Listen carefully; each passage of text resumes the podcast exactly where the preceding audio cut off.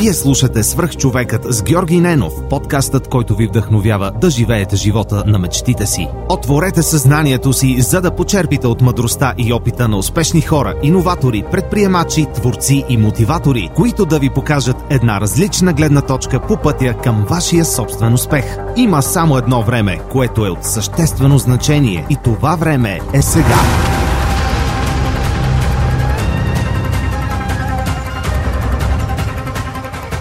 TELUS International е иноватор, който създава и предоставя следващото поколение дигитални решения на редица световни брандове в областта на обслужването на клиенти. С над три хиляди и петстотин служители в София и Пловдив, компанията предлага възможност за дистанционна работа, гъвкаво работно време и проекти в сферата на бързо развиващите се технологии, видеоигрите, социалните мрежи, финансови услуги и финтек, туризъм и много други. Даваме там, където живеем е част от философията на компанията. Всяка година общественият борд на TELUS International Europe в България дарява сто хиляди щатски долара на неправителствени организации за реализиране на социално значими проекти. Дни на подкрепа е доброволческата инициатива, в която вземат участие стотици служители в подкрепа на различни благородни каузи.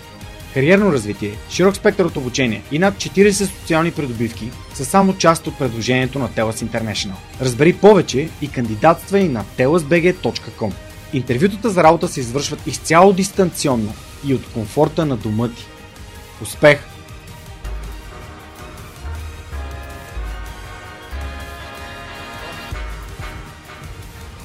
Огромни благодарности и за нашите партньори от Dynaphos, които ни осигуряват прекрасната техника, с която записваме аудио и видео епизодите на Свръхчовекът в последните няколко месеца. Те са световно известна търговска марка за професионално студийно оборудване, произведено по високи стандарти за качество и съобразено с най-новите тенденции в тази област. Предлагат специализирани решения за фотография, видео и кино.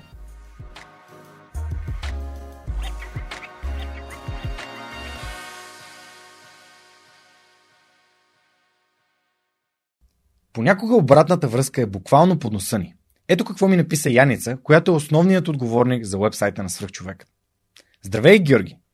Искам да ти споделя моята обратна връзка за Storytel и по-специално за детските аудиокниги. Майка съм на две момчета, на четири и на осем години. Откакто ползвам услугата, всяка вечер им пускам аудиокнижка преди сън. Те очакват този момент с нетърпение и вече обожават аудиокнигите. Могат да прекарат цял час в слушане, завити по топлата завивка, което от своя страна улеснява и самия процес на заспиване. Искам да ти благодаря сърдечно на теб и на Storytel, защото благодарение на вас децата ми неусетно се пренасят света на книгите. Заедно открихме един нов и различен вариант за усвояване на безценни знания и емоции.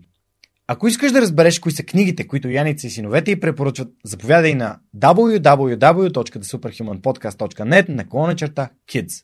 Здравейте, вие сте Свръхчовекът с Георги Ненов. Днес имам изключителното удоволствие да ви представя Ани Грозданова, организатор на Fuck Up Nights България, организатор на семинарите на Вим Хоф България и пътешественик. Ани, благодаря, че приема моята покана да участваш. И аз много благодаря за поканата. Много ми е приятно да бъда тук с вас. Супер! А, в подкаста ние много обичаме така да се, да се върнем назад във времето, за да погледнем един човек откъде е тръгнал, за да стигне до позицията и момента, в който гостува тук при нас. Но кажи си няколко думи за нещата, които правиш. В последно време Вим Хоф, ледения човек, набира популярност в България. Радвам се, че има хора като теб, които се интересуват от неговата методология. Аз самия не съм, не съм се така... Ам, оставил в, в такава, дали в ледена баня или в нещо такова, но ми е интересно да ми разкажеш повече за, за, за цялостната методология, защото ти спомена, че в момента се сертифицираш и за инструктор. Mm-hmm. А, и същевременно пък организираш и Fuck Up Nights, което е готино събитие, където хората говорят за провалите в живота си. В подкаста естествено всеки един от гостите ми е разказал за нещо, което, а, през което е преминал, което ми е било трудно, а, и съответно пък ти това нещо го правиш на сцена, пред публика. Аз самия бях участвал в подобно събитие, където разбрах, че за да бъда забавен, трябва да се пошегувам със себе си и да, да призная какви глупости съм правил, просто много от които хората не знаят. Та, всъщност, разкажи си няколко думи за тези, тези неща, които се занимаваш, и после ще се върнем назад във времето. Да. Ами и двата формата са много интересни и всъщност тръгнаха от едно място, а, докато бях на остров Бали. Там а, за първи път а, чух за Вим Хоф и за Fuck Up Nights. А, Fuck Up Nights е събитие, което тръгва от Мексико Сити през две хиляди и дванадесета година. Петима приятели сядат една вечер, напиват се с текила, вместо с ракия, както ни е тук, а, и започват да споделят неща, които са им се случили в живота, всъщност където нещо се е прецакало и не се е случило а, по начина, по който са искали. А, започнали да споделят а, как са се чувствали, преминавайки през този период, и въпреки че са били приятели от доста дълго време, никой от тях не е знаел за тези провали в кървички на своите приятели, и видяли всъщност, че през това споделяне той им подействал доста терапевтично да се открият пред близките си хора, да споделят за тези трудни свои преживявания, и всъщност, че това е нещо, което си струва да се прави. В последствие започнали да се събират всеки месец, започнали да канят техни приятели, които да присъстват на събитията, техните приятели започнат да канят техни приятели, и в някакъв момент това нещо се е разраснало съвсем органично. Изнесли го в някакъв местен бар, като избирали а, трима души, които да споделят за техните факапи по време на тези събития. А, постепенно започнах да качват събитието в социалните медии и започнах хора от различни точки на света да им пишат колко е готин формата и как искат да започнат да го правят а, в техните градове. И всъщност аз там за първи път чух за този формат. Мои познати участваха в него и бях много впечатлена от идеята, защото аз самата съм минала през не един факап в живота си.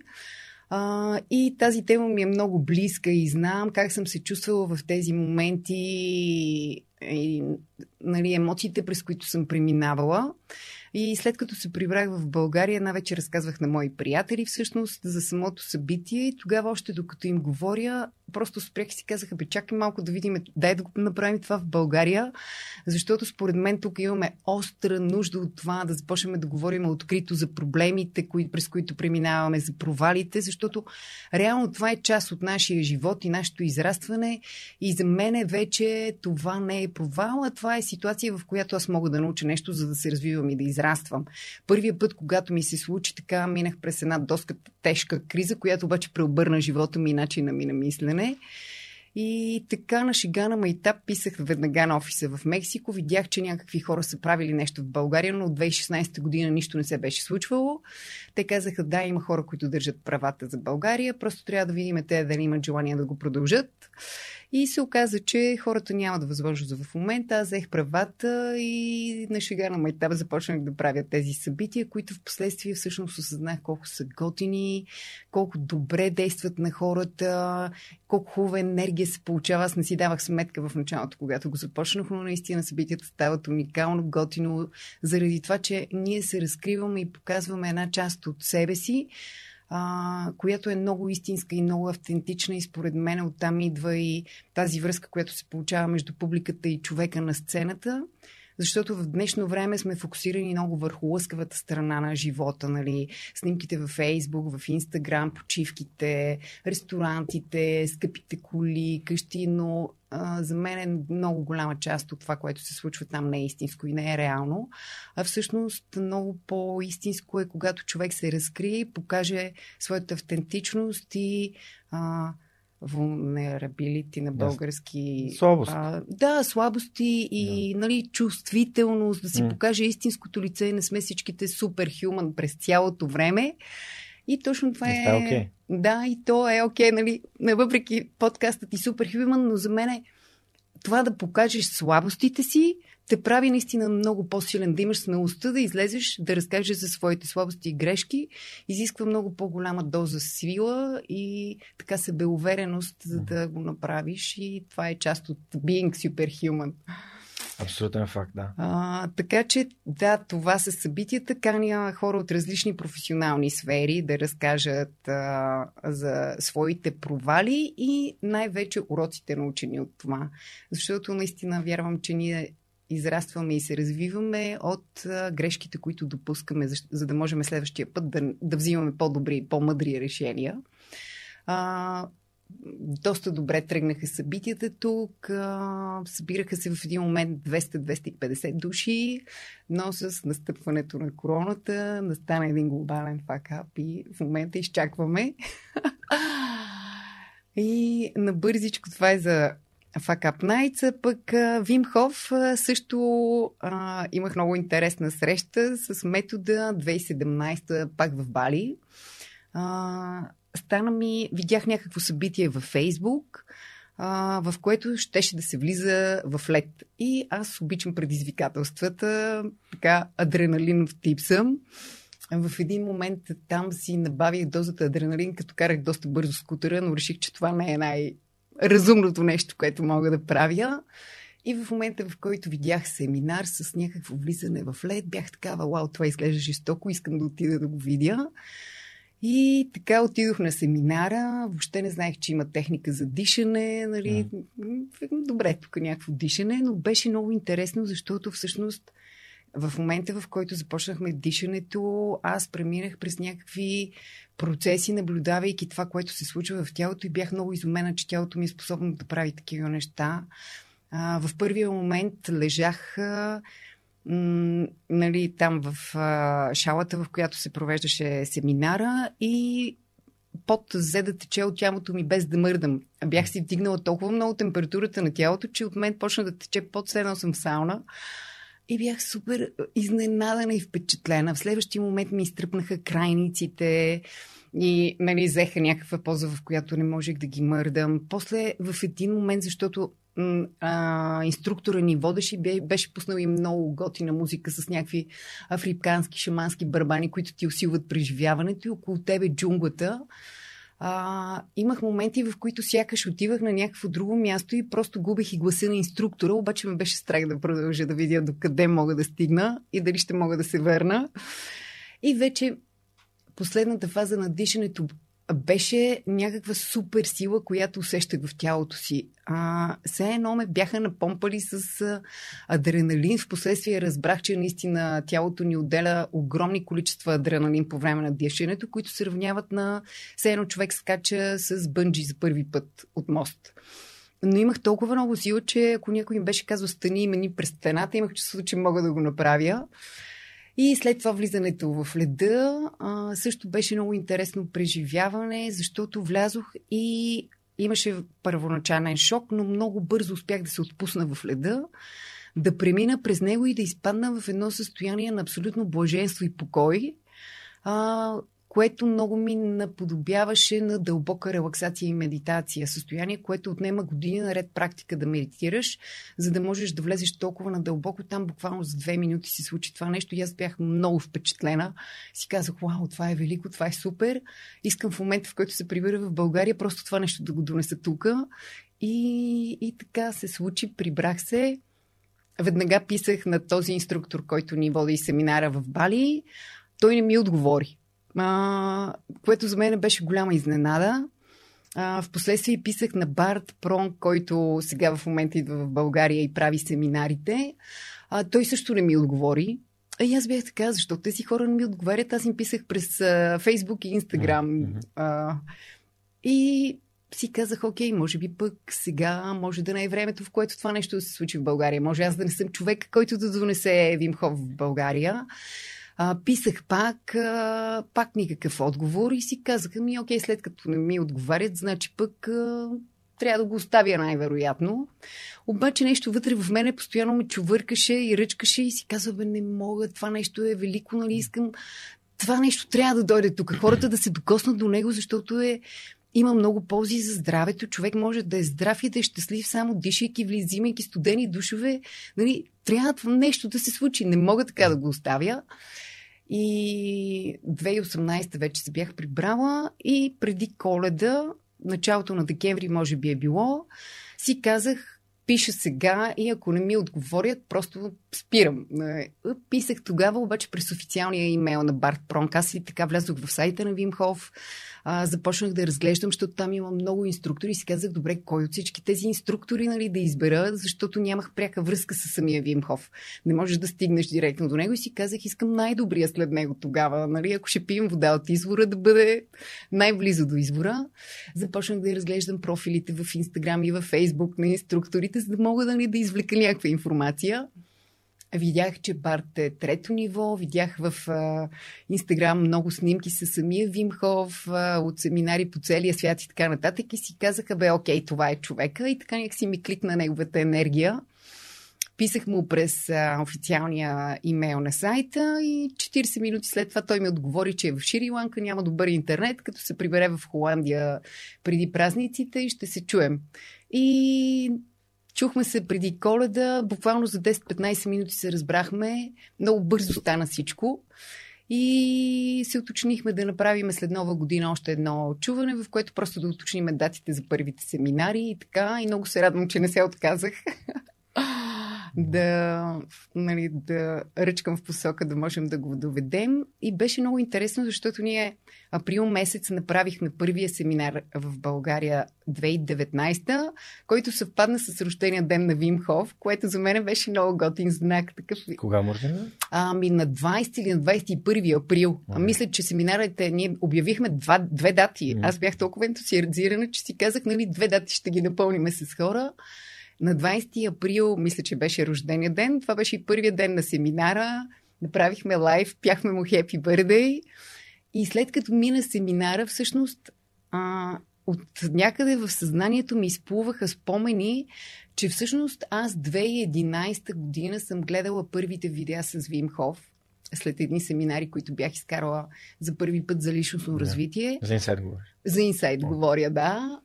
И точно тогава започнах да се интересувам повече от а, м, духовното, от медитацията, от йогата, нали, че има нещо извън материалното, което е. И си спомням как тогава, две хиляди и единайсета, съм гледала първите видеа с Вим Хоф и бях много впечатлена от това, което този човек може да прави с тялото си, да седи в лед без да му пада температурата на тялото.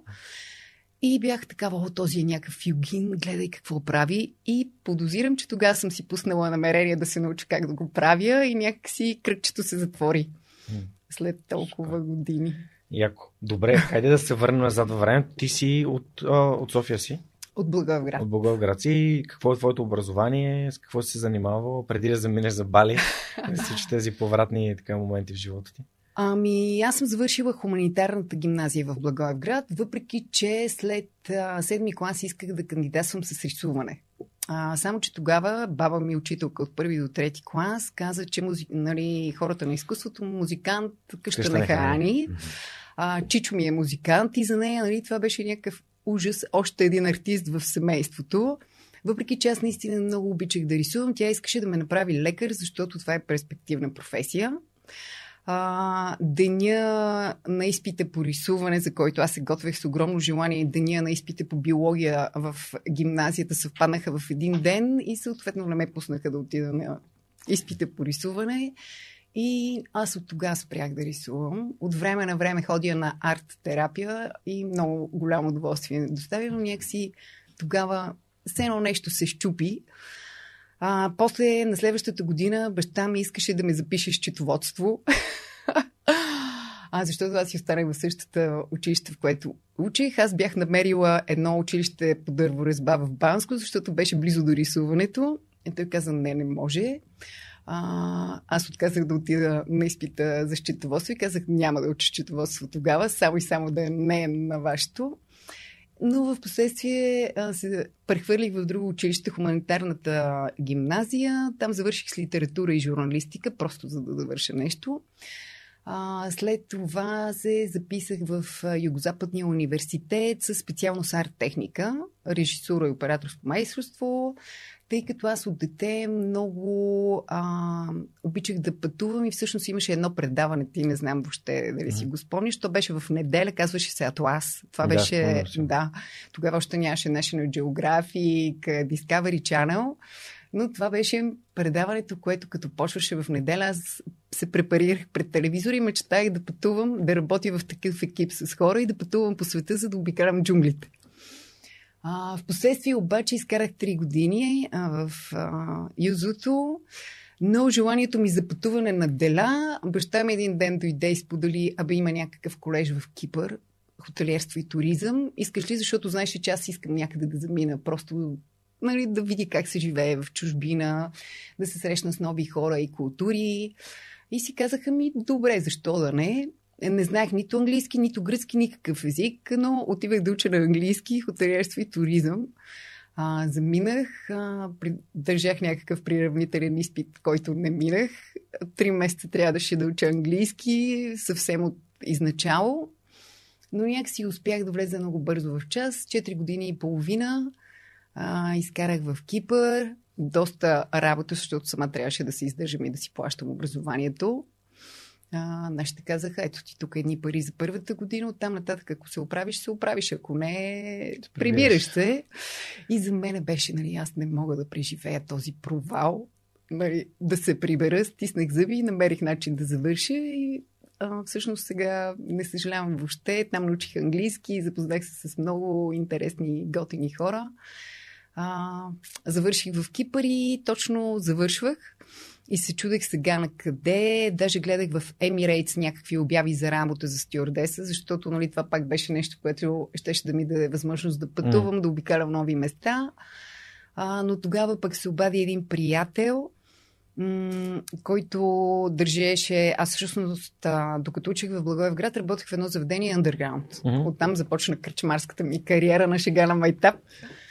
И всъщност един от собствениците на Underground се обади и каза, бе, ни взехме място на морето, на Лозенец, едно малко селце е много приятно и ще правиме клуб там. И включваш ли се в, в, в екипа? И аз след две седмици се прибрах в България, имах някакви изпити, завърших и взех си багажа, въпреки баща ми, който настояваше да продължа да уча в чужбина, да завърша магистратура в Англия или нещо такова, защото той искаше да не се прибирам в България.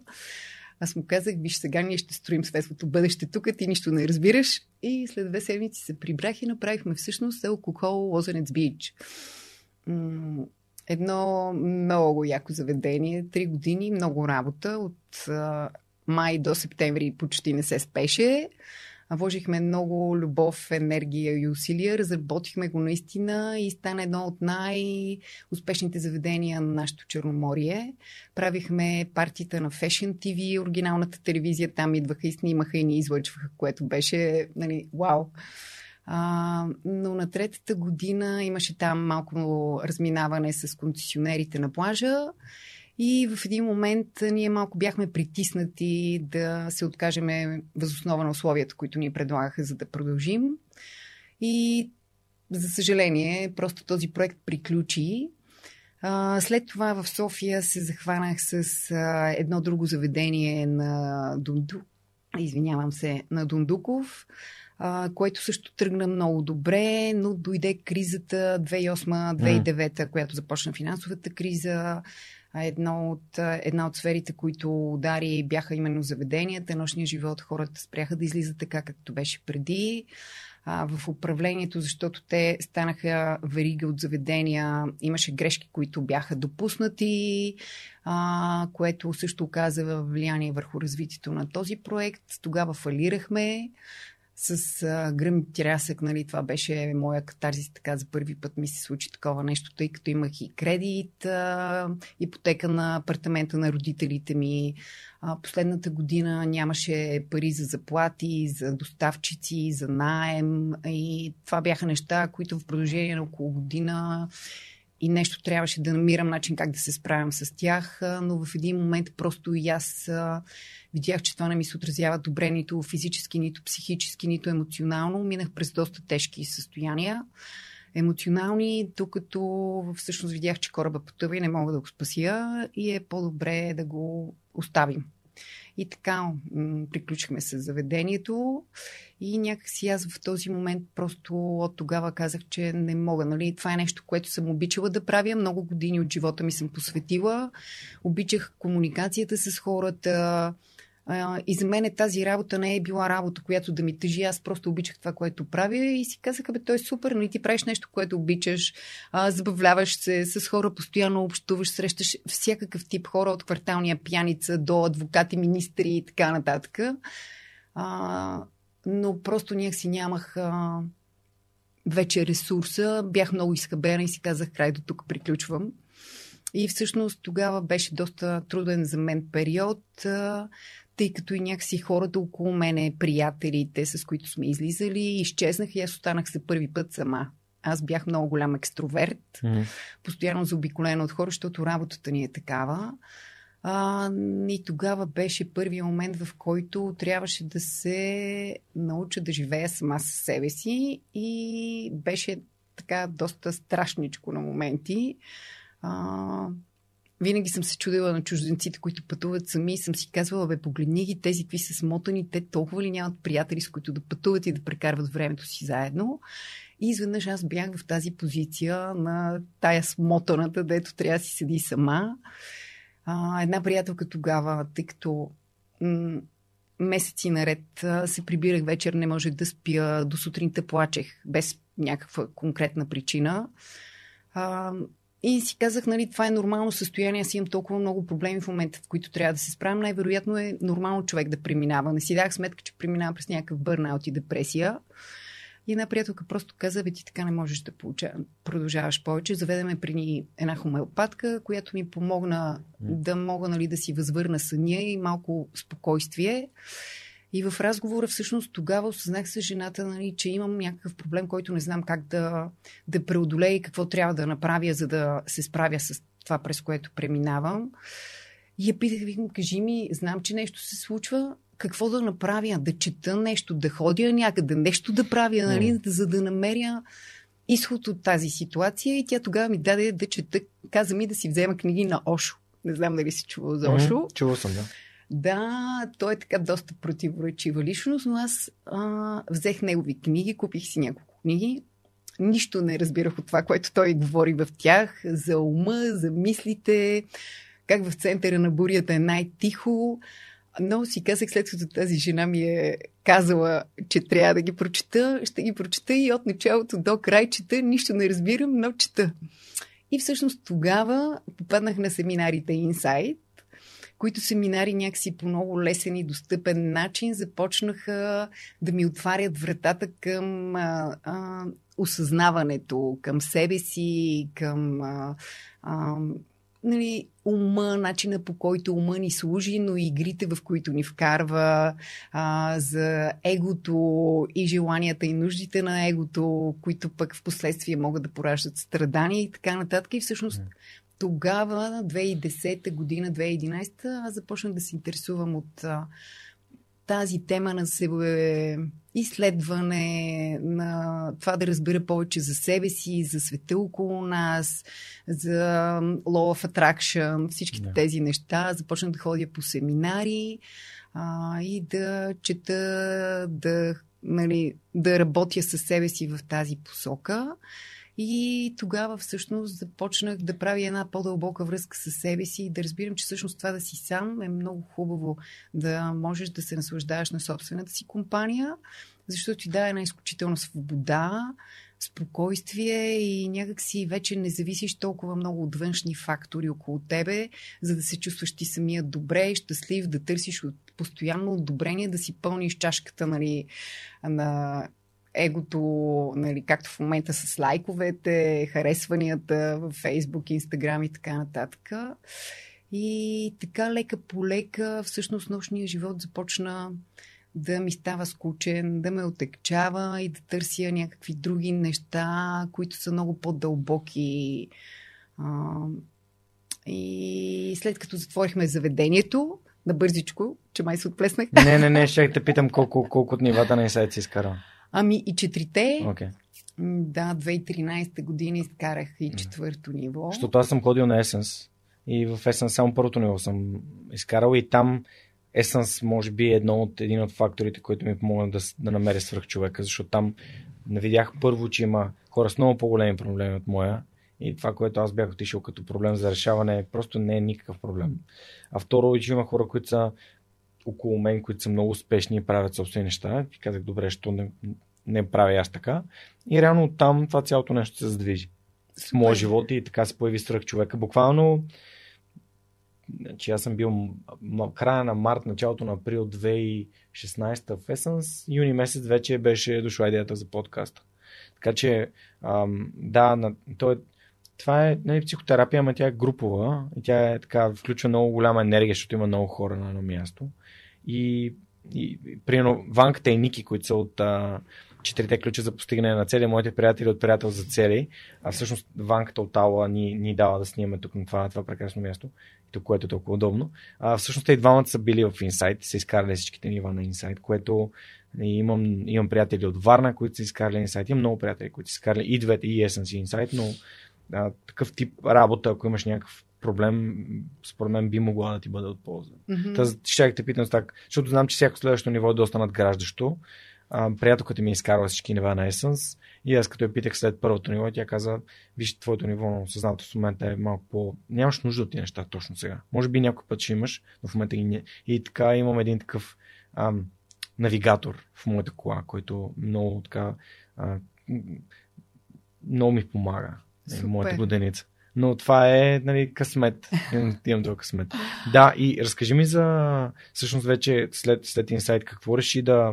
Като се отказа от нощния живот, какво реши да правиш?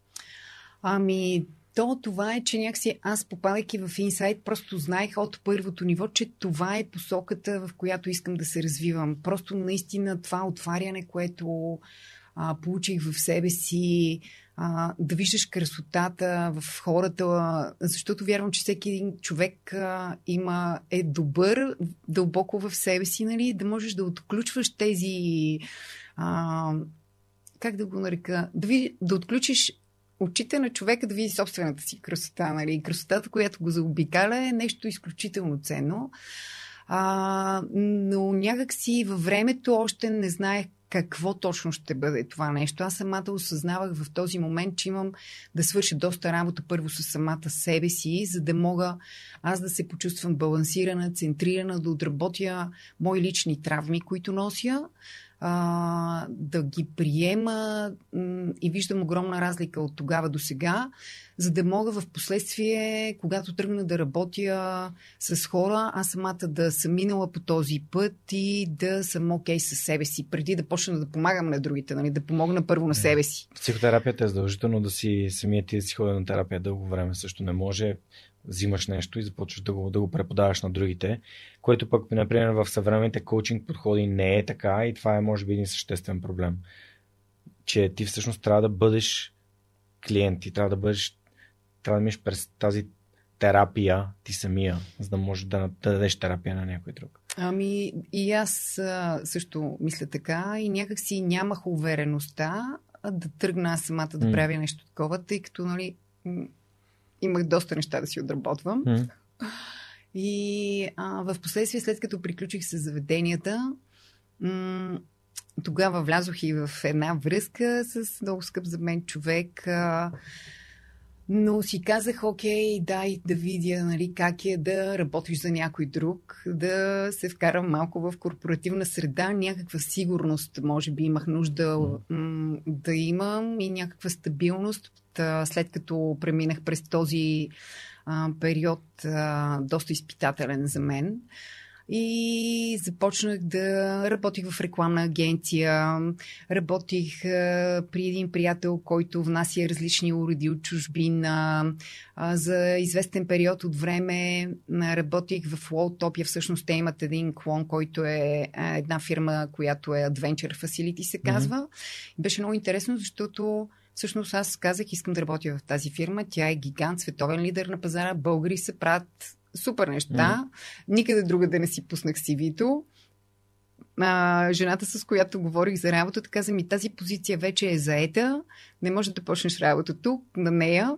Обаче не знам защо имам огромно желание да работиме заедно. Ще те заемем на някаква друга позиция. Изкарах там шест месеца обаче. Някак си шило в турба не седи. И всъщност минаха така няколко години, докато аз се опитвах да се вкарам в модела на понеделник до петък, от осем до пет.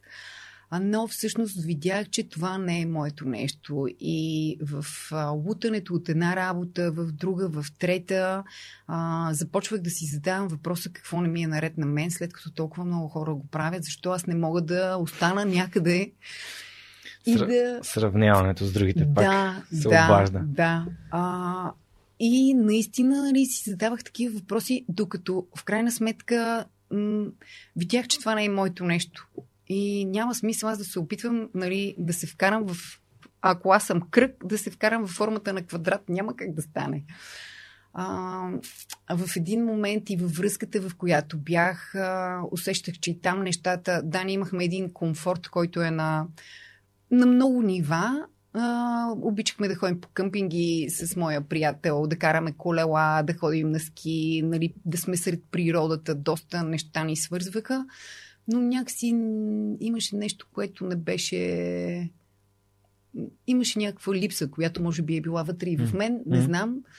Но в един момент а, реших, че трябва да поговориме на тази тема и мисля, че това беше едно от най-добрите решения, защото проведохме така доста честен разговор и всъщност се оказа, че това, което аз съм изпитвала във връзката от другата страна, също е било така. Но някакси и двамата явно сме били взели решение, че тези другите неща, които ни носят комфорта, са окей на някакво ниво. А, но всъщност... Имаше други неща, които липсваха и колкото и да беше трудно решението, защото аз наистина обичах този човек много и искам най-доброто за него. А, беше много трудно решение да се разделим, но някак си взехме това решение. Аз в този момент останах без работа, останах без пари, нямаше къде да живея. Въобще всичко се обърна с главата на... Е така. И, както казвам, моите приятели са моето спасение в много от случаите. В последствие покрай Инсайт се запознах с доста различен тип хора и, и всъщност благодарение на тях успях да премина през този период. А, тогава нали, бях в тотално незнание на къде да продължа, какво да правя. И всъщност тогава една приятелка от тинейджерските ми години, след училище ние, деветдесет и пета и шеста година всъщност, бяхме си казали, че няма да харчим пари за абитуриентска вечер, защото е безмислено и глупаво за една вечер да си схарчат толкова много пари. И някой ни беше казал, че в Индия, в Гоа, за двеста долара на месец можеш да си наемаш цяла къща и да изкараш един месец в Индия. И ние си бяхме събрали една компания, такава познати и приятели, и бяхме решили да си хванаме влак и през нали, България до Индия да отидеме с влак. С да. Влак от България до Индия. Да. А, грубо около един месец, може би, щеше да отнеме това пътуване. Но баща ми пак тогава каза, вие водили сте, нали, вие сте на по осемнайсет години, тогава всъщност не може и толкова свободно да се пътува, както сега. А, и така и не заминахме, но след като се разделих а, с човека до мен, останах без работа и си говорим с тази моя приятелка, тя живее от много години в Щатите. И тогава щеше по работа да ходи до Индия и каза, абе, Ани, искаш ли да направим това пътуване, което тогава така и не можехме да я направим. И аз бях така, ми да, добре. И тръгнах да мисля в посока как може това да се случи. Точно тогава започнах да ходя и на йога, защото нали, пак целият ми живот се преобърна и всъщност пък в този момент йогата беше нещо, което ми помогна да успея да се задържа на повърхността, да премина през тези емоции, да мога някакси да намирам нещо, което да ме държи сламчицата, така потъвайки надолу да мога да дишам. И моя йога учител тогава започна да гледа някакво училище а, в Индия за йога, но тогава започваше мусоните сезона, всички училища затваряха. И провери един австралиец, който е един от най-добрите учители по аштанга йога. И се оказа, че щяло да има курс на остров Бали. И аз така, ми, добре, ако не е Индия, пък защо не е Бали? А... И той курсът беше някъде около четири хиляди и петстотин австралийски долара, ако не се лъжа. Аз нямах никакви пари, но си казах, това няма да ме спре и си направих кампания в GoFundMe, тези платформите, които са с Donations, и започнах да набирам средства от приятели а, и си казах, нали, пробвам, нищо не губя, само мога mm-hmm. да спечеля. Започнах кампанията, времето наближи, аз заминах малко преди това за Бали, не успях да събера средствата за курса, но пък си казах, окей, с тези пари отивам там и нали, ще видя какво ще правя и как ще се развиват нещата. И имах някакво вътрешно усещане. Знаех, че йогата е причината да отида, но някакси вътре в мен имаше едно а, знание, че всъщност има нещо друго за това. Аз не го знам какво е, но има друго нещо, което е причината истинската да отида. Сега не знам, може би и, може би и Вим Хоф, защото нали, връщайки лентата назад, аз вярвам, че няма случайни неща. А, и така заминах а, за Бали. Там продължих да ходя на йога при един учител. Ходех и на други практики, които също бяха в посока медитация, енерджи хилинг и така нататък. А, изкарах там година и половина и всъщност малкото преди да се прибера, може би половина година. Година и половина в Бали. Да. а, живях там. Звучи много добре. Ами, какво правиш е там? Работиш ли нещо? Ами всъщност там нямаш право да работиш официално, защото емиграционните са много строги и хванат ли те, просто те вкарат в затвора и те гледат малко и на европейците като на банкомати и касички, нали, ако могат така да измъкнат някой лев. Не казвам, че всички са така. Но да, нямаш право да работиш и това, което правих е да правя преводи от английски на български от време на време за Елица Великова, изключителна, изключителна жена, която се занимава с семейни констелации. Не знам дали си чувал за метода. Разбира се, съм чул бащата да. на не да прави семейни констелации. Ами супер. Той в Академия за родители също има лекции. Много е. Людмил Стефанов се казва, той е много готин. Да. И, и Мариелчето, която всъщност е нали, съпругата му. Така че психологията ми е доста така благодарена на Неда и нейните близки. Ми е много така близка самата като, като така материя. Материя, да. Всъщност много се интересувам от психология, защото малко или много маркетингът е психология. Mm. Общуването с хората е психология. Да, да. За себе си общуването е да, психология. Да. Аз затова си давам сметка, че може би и толкова години ми е било интересно в работата с заведенията, защото ти там общуваш с много различни mm. типове хора mm. и за да можеш да ги предразположиш, да се отпуснат и да ги накараш да се чувстват у дома си, а, това изисква психология. Нали? Ти като видиш човека, да можеш да го прочетеш, какво, как да подходиш към него, за да го предразположиш. И това винаги е било нещо, което ми е било интересно и на мен самата. И след Инсайт, да, с Елица работих с семейни констелации, арт-терапия, методи, които ми помогнаха, както ти казах, да работя със себе си, със собствените си травми, за да мога да ги а, изчистя, да намеря прошката в себе си. Mm. И за нея правих преводи, докато бях там. Също така м- организирах а, българи, които са идвали там да ги развеждам. Докато бях там, започнах да мисля варианти как мога да изкарвам пари, нали, за да мога да остана. Предприемач в теб се събуди. Да, аз винаги гледам някакви идеи. А, издирих а, в интернет каквито контакти можах да намеря на туристически агенции, български. Свързах се, писах им имейли да им кажа, че съм човек на място и че мога да ги подкрепя, ако им трябва превоз, mm-hmm. хотели, информация, въобще за всичко, което имат нужда. И една такава агенция се свърза с мен, докато бях там. Изкарах няколко дни с тях. А, в последствие имаше едно семейство, което а, дойде в Бали и моя позната. А, ме питат за детеклитачка дали познавам там. И аз като се замислих, казаха, бе, не познавам. В крайна сметка аз не съм гледала деца, mm. нямам деца, ама mm. пък колко да е трудно, нали? Mm. И казах, аз имам нужда от средства, така че, нали, мога да им помагам.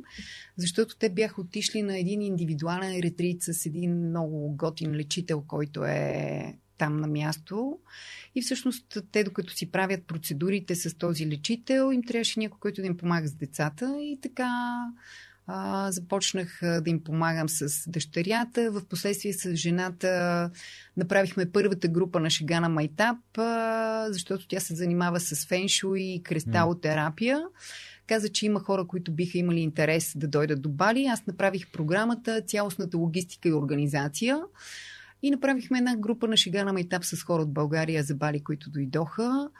А, хубавото беше там, че аз изкарах седем месеца, живях с местно семейство а, и влязох така доста надълбоко в локалната култура. Mm. С тях обикарах острова на много диви места.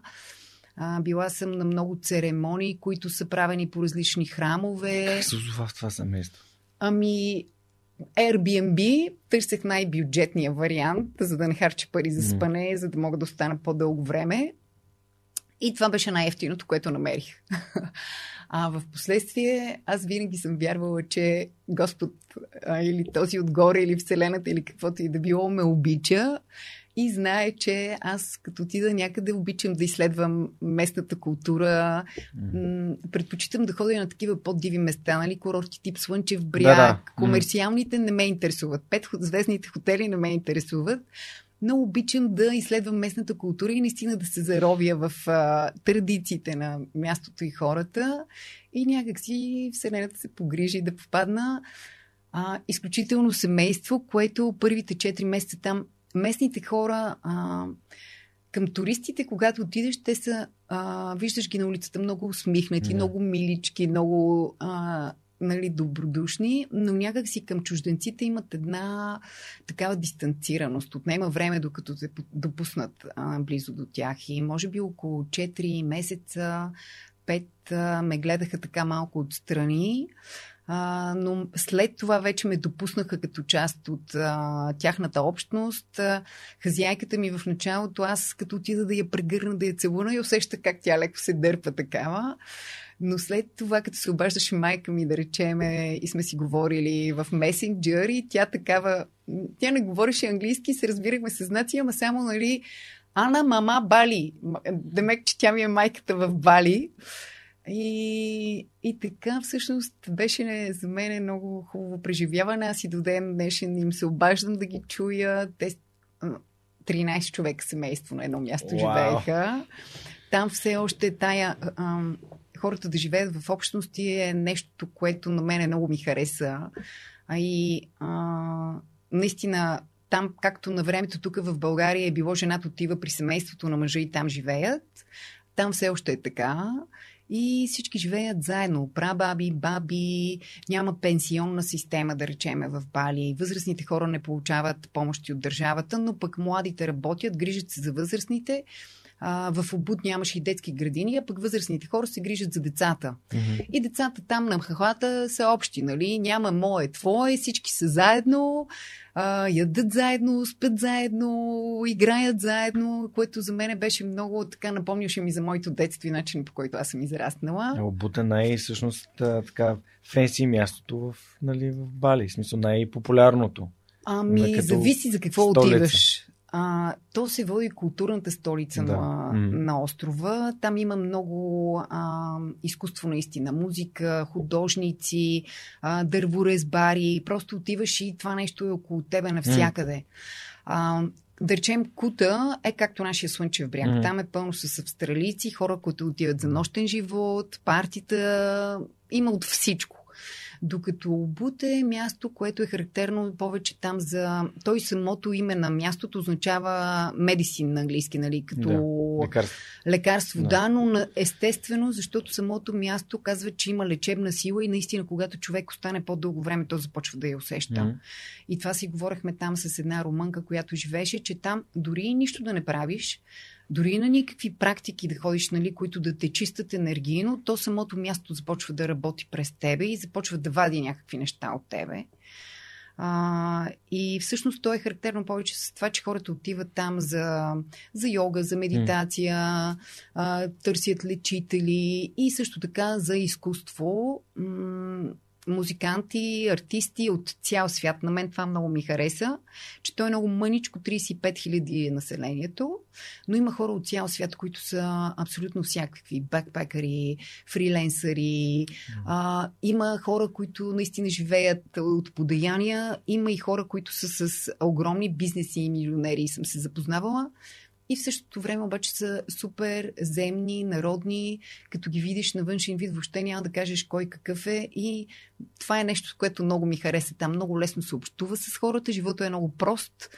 Имаш нужда от а, един а, чифт джапанки, кецове, два чифта къси панталони и пет тениски. Друго не ти трябва. И бански. Да, и бански и моторче, с което да обикаляш. Добре, всъщност ти си била фрилансър там, а първоначално искаш ли да, да оставаш година и половина или просто място те плени? Ами, знаех, че заминавам за по-дълго време. Нямах никаква идея за колко време, защото парите, които бях събрала, не знаех за колко време ще ми стигнат, но пак беше много интересно. А самолетен билет на обратно? Нямах, заминах с еднопосочен. Не, ти наистина си много голям приключенец, аз не мога да си представя това. Ами... Но ми хареса нагласата, че някой те пази, нали? В смисъл това, не знаеш, че нали, аз, о, ако мога да... Това е някаква, малко или много е крайност, но другата крайност е, леле, някъде нещо ще ми се случи. Нали, което аз винаги съм съгласна, че хубави неща ще ми се случат и отивам за да ми се случат хубави неща. Абсолютно, и аз съм така. И може би наистина, понеже имаме тази нагласа, те постоянно ни се случват. А, като отидох, не знаех колко време ще остана, но имах отново едно вътрешно усещане, даже с хора, които сме си говорили там, защото, нали ти казвам, Азия е едно много интересно място, според мен е там хората, които обикалят и пътуват, са такива доста свободни по дух. Mm-hmm. А, и като сме си говорили, защото има хора, които години наред обикалят по Азия, Тайланд, Камбоджа, Виетнам, а, и сме си говорили колко, колко, нали, къде е обикалял, какво е правил, като сме питали колко време ще остана, съм им казвала, не знам, но имам чувството, че около година и половина. Сега аз не знам дали вътрешно аз съм си сложила този срок или просто това вътрешно усещане е било mm-hmm. правилно, но наистина като наближи времето и тръгна да става година и половина, ние имахме пак готова група от четиринайсет души за Бали, които бях казали идваме, и един по един започнаха да окапват и нещо да става, групата се разпадна и, и просто аз нямаше откъде вече да изкарвам пари, а, не ми се влизаше отново да работя в хотели и заведения, въпреки че там се търсят а, европейци, нали, на високо управленческо ниво за курортите и резортите. Но беше нещо, което аз тотално, нали, не желаях вече да се връщам към него и си казах, окей, явно ми е време да се прибирам. Взела съм си каквото имам Те, нужда. Да, щях да питам каква е причината, но явно така просто да, си взела наистина. Да. Беше много интересно, защото аз докато се опитвах да намеря начин и да изкарвам пари там, се случваха някакви неща, които ме спираха. Uh, едно от нещата, които бях решила, е да направя сайт, в който да правя кратки видеа, в които да речем да споделям знанията си от заведенията и опита, който имам до момента. Ако искаш да отвориш заведение, защото много хора се хвърлят в това нещо, без обаче да имат а, опита в него, и си мисля, че е много лесно. Мечтата на всеки си отвори барна. Да, което, нали, а, никой не знае колко много работа има за това нещо. Ти си вързан там двайсет и четири седем, освен ако нямаш финансови ресурс, някой друг да го прави вместо теб. И, и много хора нямат а, идеята, да речем, как да си структурират кухнята, подредбата, бара, съвсем такива технически и практически неща, как да направят менюто, така че да не изхвърлят много от продукцията, да бъде взаимосвързан бара, кухнята, разпределението и разположението вътре, топла кухня, студена кухня, нали, мръсните съдове, къде да се оставят, чистите, въобще такива съвсем технически неща. Бях решила да направя като а, пакети, които да бъдат някакви част от видеа фри, други да бъдат платени, и който иска, нали, мога да го консултирам в тази посока, как да го направи в последствие. А, говорих и там с а, една рускиня, която беше развила онлайн бизнес, а, и така, споделяйки идеята, доста хора казаха, бе, това е много яко и би работил, защото има добавена стойност за хората. Тръгнах да го правя, компютъра ми изгоря. В хубот. В увод, да, нали, гръмна ми. Ей така, от нищото. А после а, тръгвам, тръгвам да правя някакви неща, нещо се случва. А, с а, туристическите агенции, нали, ти бях казала, че а, се свързах с много туристически агенции. А, свърза се с мене и някаква агенция от Македония. Шест групи бяха планирани и аз просто да посрещам хората на място и да ги развеждам. В един момент вулкана тръгна да изригва там преди няколко години. А... Стана голяма лудница, по всички медии тръбяха как всеки момент вулкана ще изригне. Ще станат такива катаклизми, които не са се наблюдавали в природата. Острова се изпразни за норматив, всички чужденци се изнесоха, остана само местното население и беше наистина много странно. Не само аз, но такива хора, които, нали, бяха ми окей, добре, ако изригне. Всъщност нямаше реална опасност от към лава mm. да дойде в Убуд. Единственото беше, нали, облака, ако yeah. изригне, а, просто защото е много вредно за дробовете. То yeah, се yeah. образува нещо като мазилка вътре от а, прашинките, които дишаш. А, първата седмица, около, нали, една седмица бех, нали, беше шаш и паник. Аз самата преминах през един период, в който се запасяваш с храна, вода, затваряш всички дупки, отвори на врати, прозорци, където каквото има. Местното население бяха супер спокойни всичките и такива, нали, ми, като изригне, изригне спокойно, нали, ще видим, ще се оправим и това ще мине, но те просто защото Индонезия е вулканична ерия mm. и те са свикнали с тези неща. И за мен това беше много голям урок. И всъщност сега, като тръгна пандемията с ковида, аз видях тогава на място какво означава медиите да манипулират ситуацията. Mm. И да, осъзнавам, че в момента има някакъв вирус, не го омалуважавам. Mm. При мене майка ми, баба ми, лели, чичовци, баби минаха всичките. Баща ми беше в болница. А, не казвам, че не го отричам, но а, също така съм видяла как медиите могат да манипулират ситуацията. Mm. И бях така, окей, нали? Добре, случва се нещо, ма дай да видим какво е преди да изпадаме в паника и да, нали, се чудиме на къде и какво и как, колко е страшно, защото реално нещата не са чак толкова страшни, колкото ума ни... Е, то е непознато, т.е. това е да, страшно, защото да. ние никога не сме сблъсквали с него. Като mm-hmm. не си виждал из... на избухване на вулкан, твоята глава има повече филми, отколкото реално. Абсолютно. А ние тогава и с една приятелка отидохме да не гледаме документален медиите, филм. Не забравяме, че в медиите добрата новина е лошата новина. Защото тя има, именно защото тя провокира този uh, fear response, да, и ние да. сме такива, да, да, да, за да се предпазим, гледаме лошите новини, да знаем от какво да се пазим. И, и така групите отпаднаха също. Mm. И И беше много интересно, защото като сядах да медитирам, бях такава, окей, господи, нали, тръгвам в една посока, не се случва нещо. Тръгвам в друга посока да търся, нали, да изкарвам mm. пари. Не се случва, от всякъде града, както ние казваме. Mm. И като сядах да медитирам, все едно някакъв глас ми... То е някакво чувство и усещане mm. такова. В момента не си тук, за да работиш. Нали, тук имаш друга работа да свършиш. Ще дойде времето, в което ще работиш. Нали? Просто свърши си другите неща. И според мен това време наистина беше времето, в което аз след а, връзката, от която излизах, сред, след това, нали, да се опитам да се вкарам в нещо, което не е мое, бях загубила по някакъв начин, нали, тая връзка със себе си. И всъщност това време прекарано там ми даде възможност именно това, да мога да се наместя, да се съберя, да направя тая връзка със себе си. И някакси като се върнах тук, вече се чувствах много по-здрава и цялостна, ако мога така да кажа. Да. Топчето. Обичам да разказвам тази история за топчето, че според мен всеки един човек, който влиза във връзка, не трябва да е половин топче, ми да си е цяло топче. Нали? Абсолютно. И не да е наштърбено и половинчато и да се комбушка в някаква посока, и да си бъде цяло и да си ходи на там, на където си иска. Mm-hmm. Да, аз така намерих и на годеницата ми. Всъщност просто бях щастлив с човек, който съм.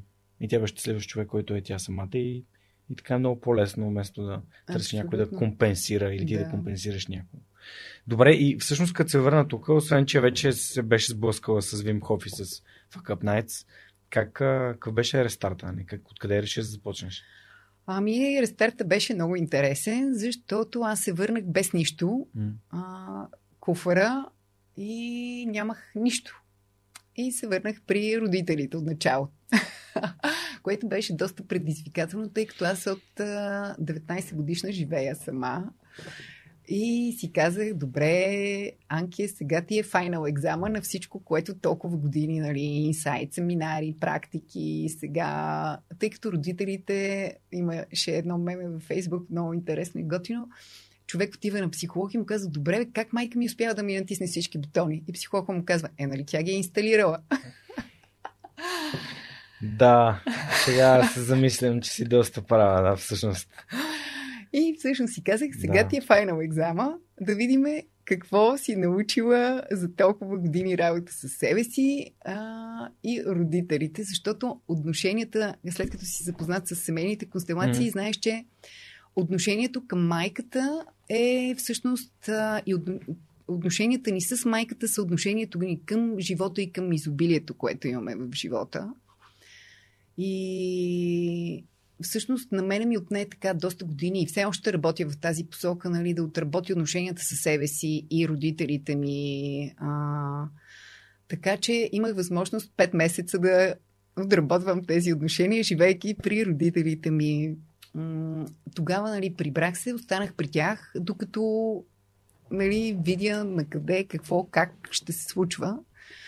А, тогава, преди да замина за Бали, всъщност бях изкарала едни курсове по танцови медитации, тъй като на мене танците от едно време, от заведенията много ми липсват, но пък си намерих друга форма, под която да ги замествам, и танцовите медитации са много добър инструмент, който да преминем през тялото, тъй като там а, танца не е някаква хореография, ми просто следваме движенията на тялото и импулсите, които то има за нужда за движение в този момент, и не даваме оценка как изглежда, дали е хубаво, дали е красиво или е някаква абсолютна, нали, безумица, но просто следваме импулса и следваме.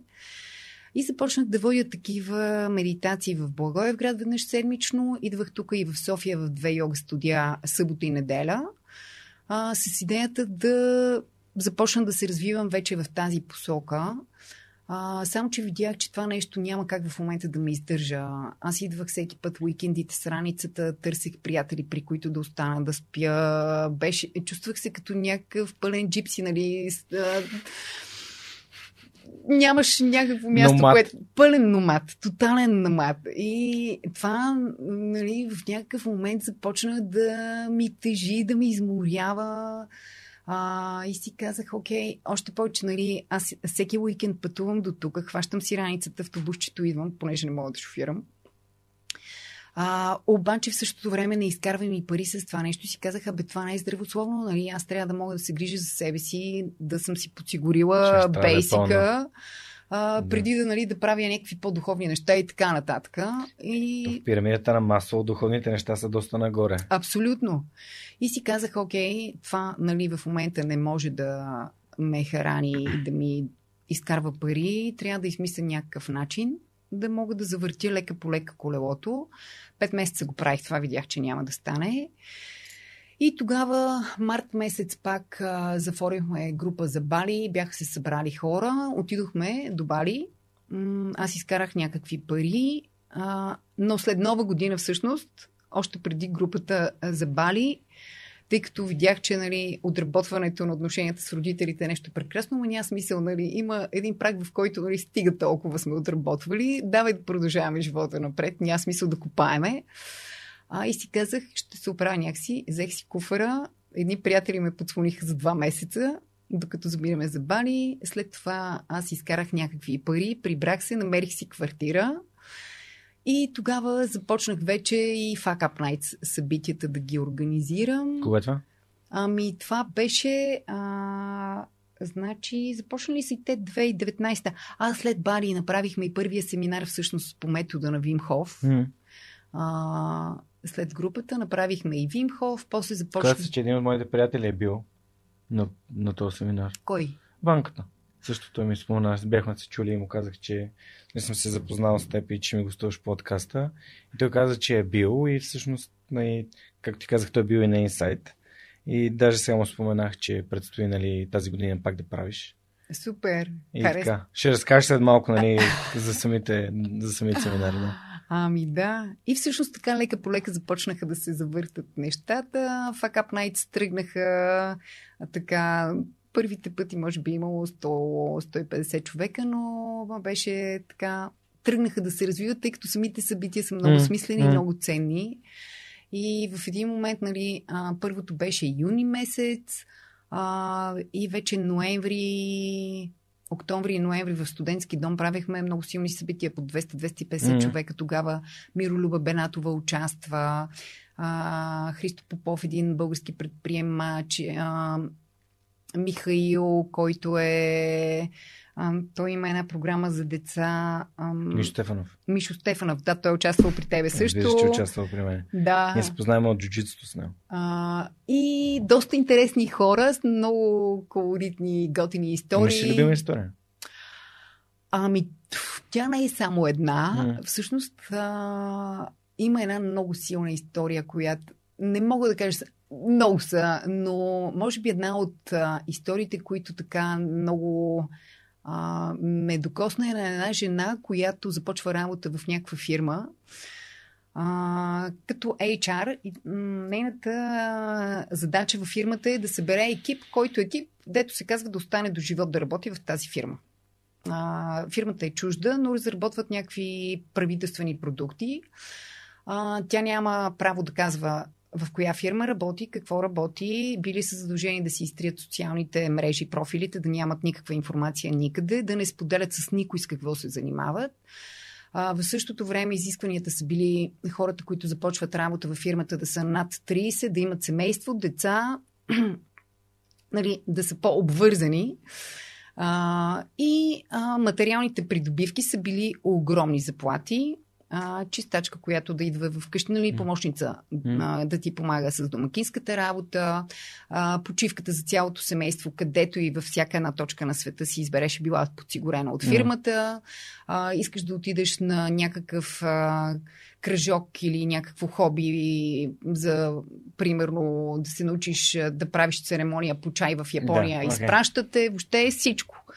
И тя самата казва, вика, аз бях като руснак с картечница, който харчеше пари. Е така, защото получах толкова много, че не можех да ги изхарча преди да ми дойде следващата заплата. Почва да прави грандиозни планове, м- ремонти в къщи и така нататък. А, събира екипа от хора и в един момент, обаче, два дни преди да изтече изпитателния срок, един от собствениците на фирмата е вика и казва, Яна, благодарим ти, ти си свърши чудесно работата, но вече не ни трябваш. Уволняваме те. И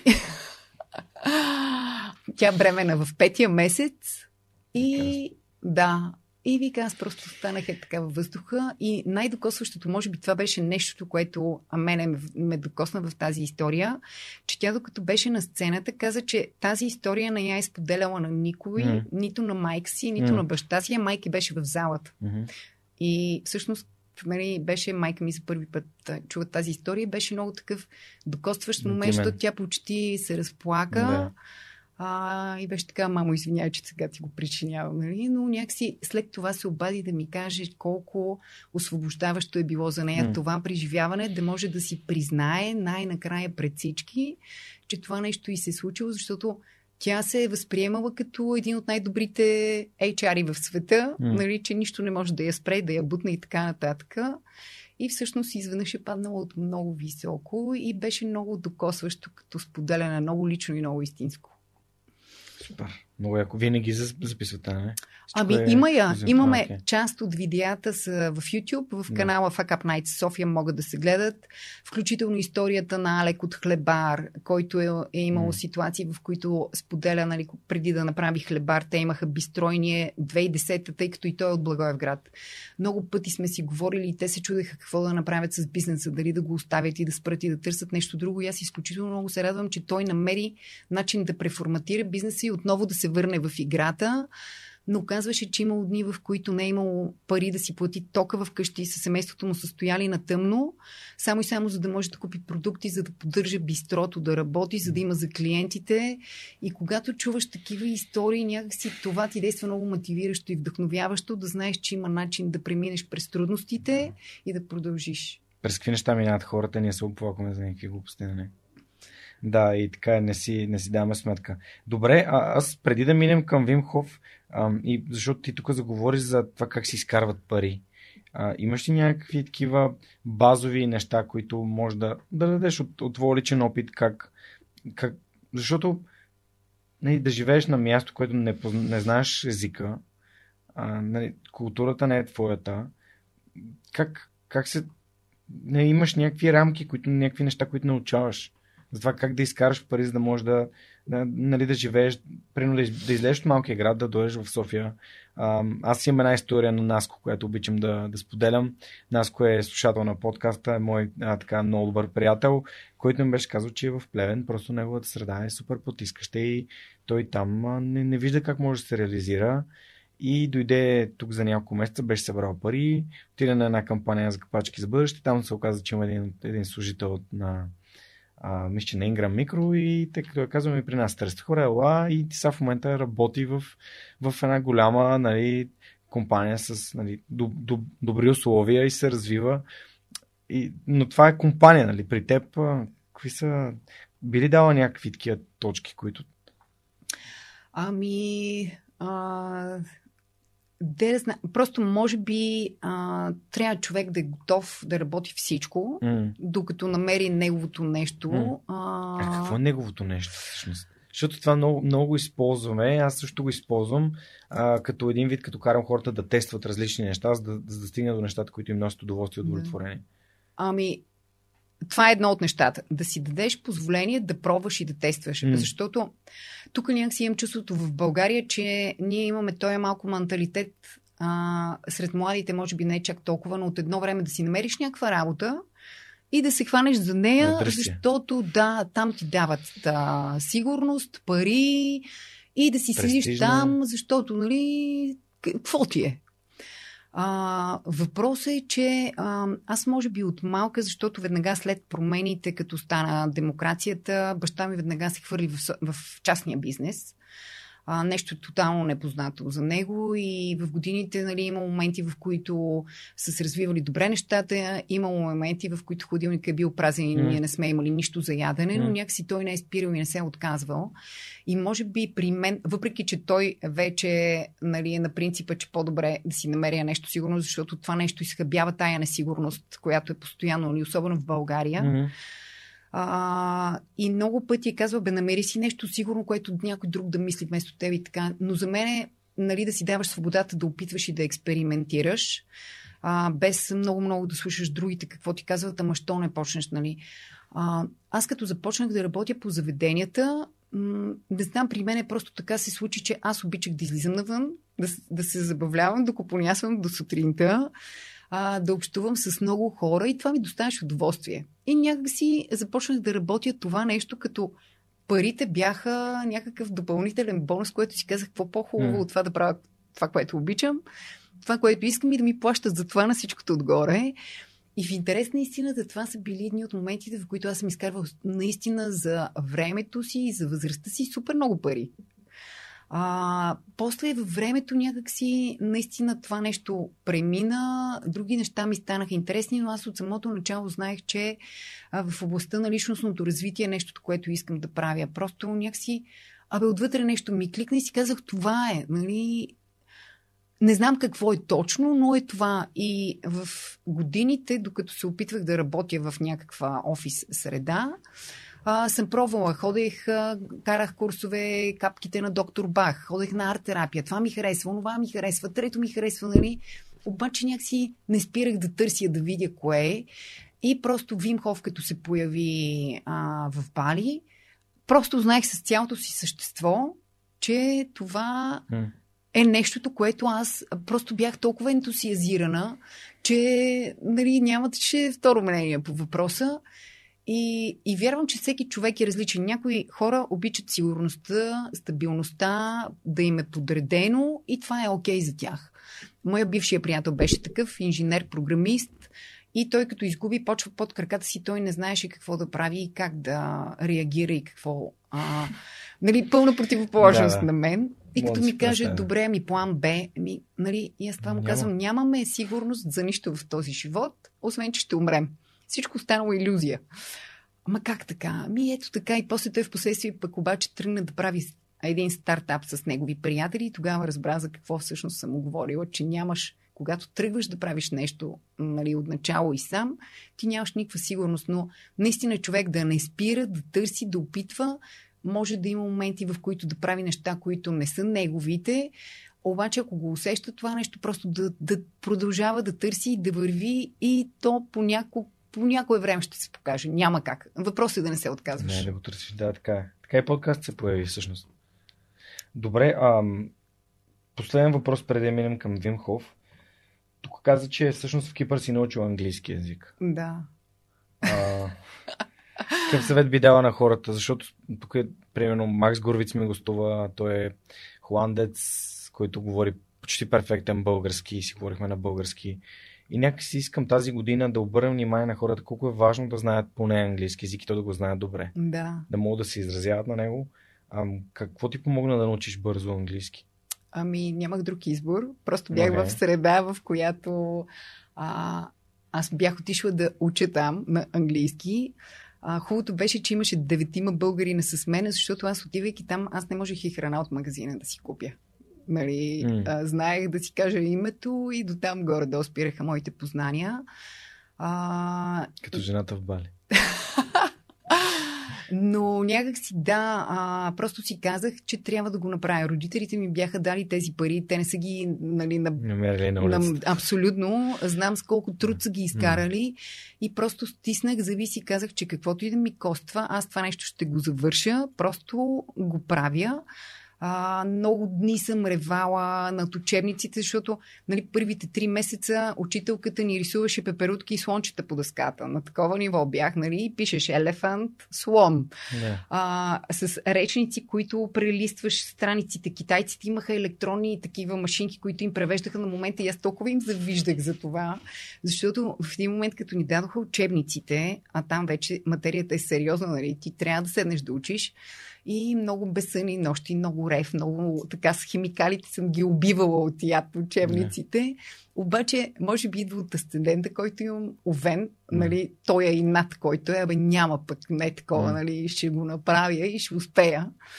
А, но наистина това е едно от нещата, за които съм безкрайно благодарна. Именно това, че научих език, защото той ми дава такава свобода в общуването в момента, което е безценно, но а, това, което според мен е важно, хората да не се притесняват дали грешат.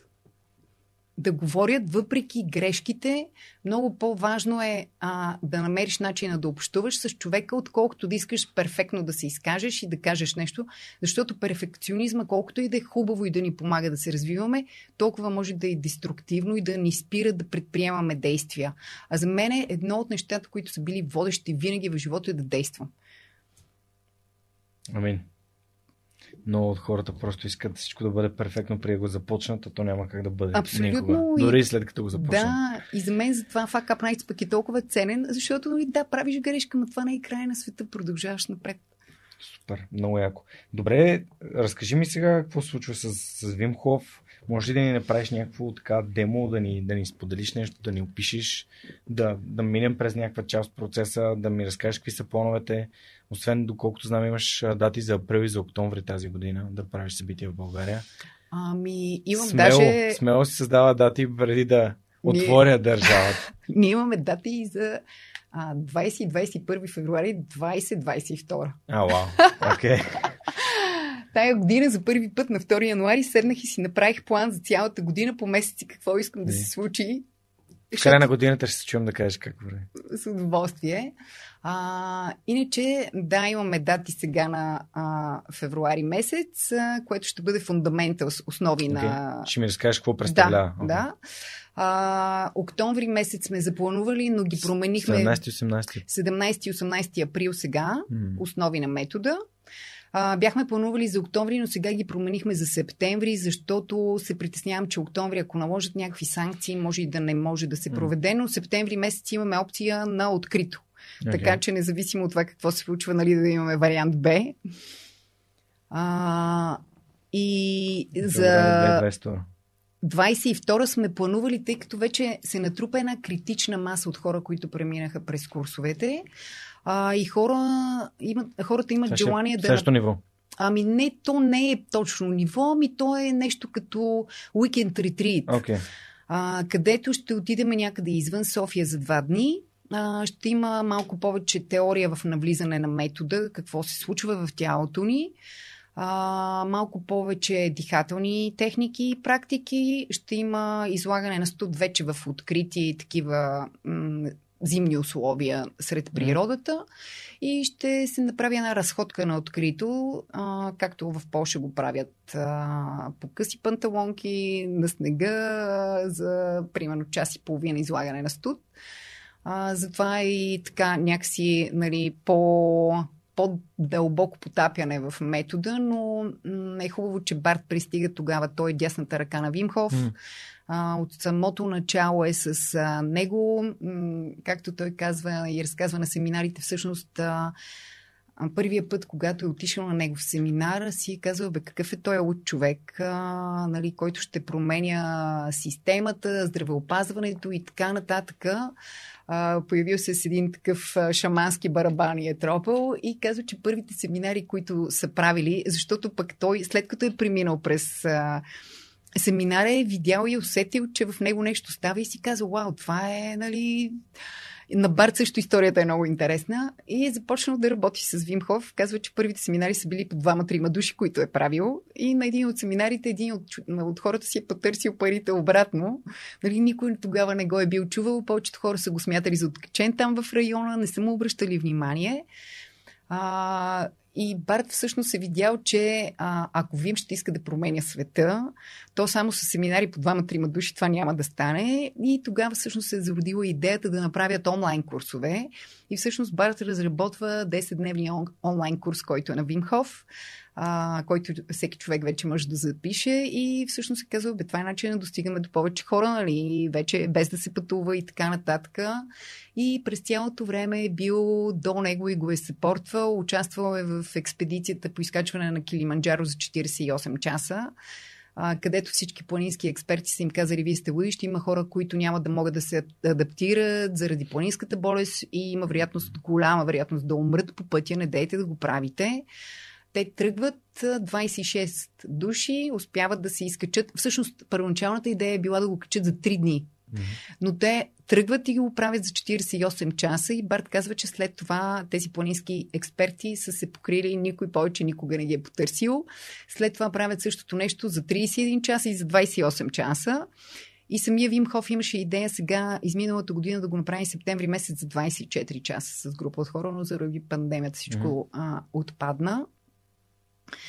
Но иначе а, за метода, нали, това са ни плановете mm. с Барт а, за идната година. Той ще две на трите.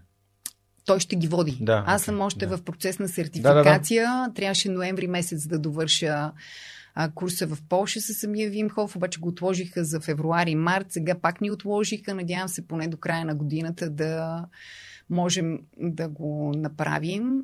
Аз съм си пуснала тайно намерение, ако не може в Полша да го доведа тук да ги направим, защото, нали, тук някакси условията са малко по-разчупени на фона за Западна Европа, но да видим. А, но сега за метода, понеже имаше въпроси, какво е а, за хора, които не са чували и не знаят всъщност. А, Вим Хоф е холандец, който е... А, последните години стана доста известен с неговия метод, който включва три пилара, както той казва, нали, три стълба. Едното е техника на дишане, излагане на студ и комитмент. Това е отдаденост. отдаденост на практикуване, защото ти самия знаеш, няма значение колко практики знаеш, колко книги си прочел. Ако не практикуваш това, което си yeah. прочел, няма никакъв смисъл. Има един много добър цитат. Uh, knowing and not doing is like not knowing. Не знаеш, да не го правиш, като да, не го знаеш. Да. И всъщност Вим Хоф е известен като леденият човек. Той има двадесет и шест световни рекорда, изкачил Еверест само по къси панталони и а, обувки, избягал е да, а, маратона в пустинята на Мип без да пие въобще никаква вода. Много интересен.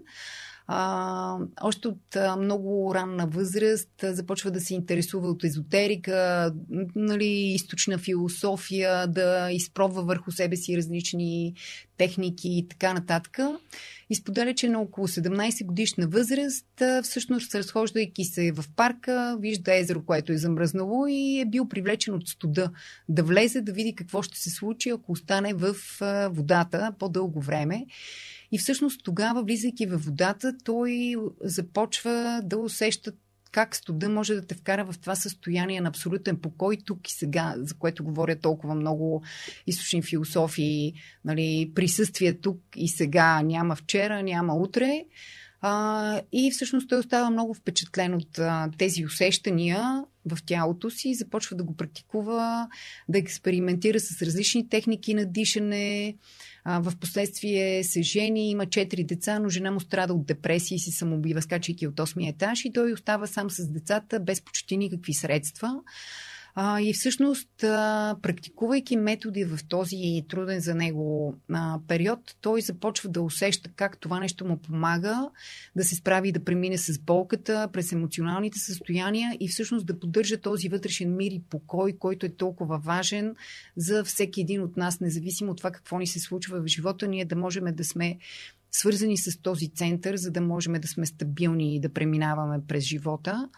А, Той през годините винаги е знаел, че тези техники работят и имат много ползи за здравето, но всъщност е, може би, така един от малкото хора, които започват да вкарват науката и медицината в изследвания, които се правят върху неговото тяло, за да докаже, че това нещо му и дава. Правиш това, получаваш това като резултат. Нали, има редица здравни ползи за, за, нали, за тялото, за нас ментално, емоционално. И всъщност вече, нали, когато имаш науката за това нещо, е много по... Ние на Запад искаме така да имаме доказателства, нали, че това нещо работи. И през годините той успява наистина да вкара медицината през всичките световни рекорди, които поставя, да привлече внимание към себе си, за да може да му се обърне внимание и на техниката, на метода. Всъщност неговата идея е все повече и повече хора да разбират, че има начини да бъдем здрави, силни и щастливи, използвайки неща, които природата ни е дала, а не за всяко нещо да послагаме към лекарството, както ни облъчват от телевизията. Нали? Mm. Болите корема, взимаш хапче за това. Болите главата, взимаш хапче за това. Всъщност има начини, по които можем да бъдем здрави. Да, всъщност съм огромен фен на превенцията и всъщност а, ми, затова ми е интересно да разбера повече за метода, да. Защото аз като човек, който работеш с хора с наднормално тегло, естествено, нали, не мога да им препоръчвам добавчици, защото добавчици не работят. Има една камара неща, които хора трябва да развият като навици, за да могат да, да изградят едно mm-hmm. по-добро здраве, да се движат редовно, да се хранят добре, да се наспиват, да. Така нататък, да имат нисък стрес. И за това те питам, а какво ще представлява, нали, това обучение? То е двудневно? Ами всъщност на седемнайсети и на осемнайсети април, това са два дни, семинара е едно и също нещо. А, просто някакси така се получи от самото начало, че за един, тъй като бройката на хората, участващи в семинара, е ограничена. Mm-hmm. Ние не можем да правим от по сто човека. Yeah, т.е. еднодневен.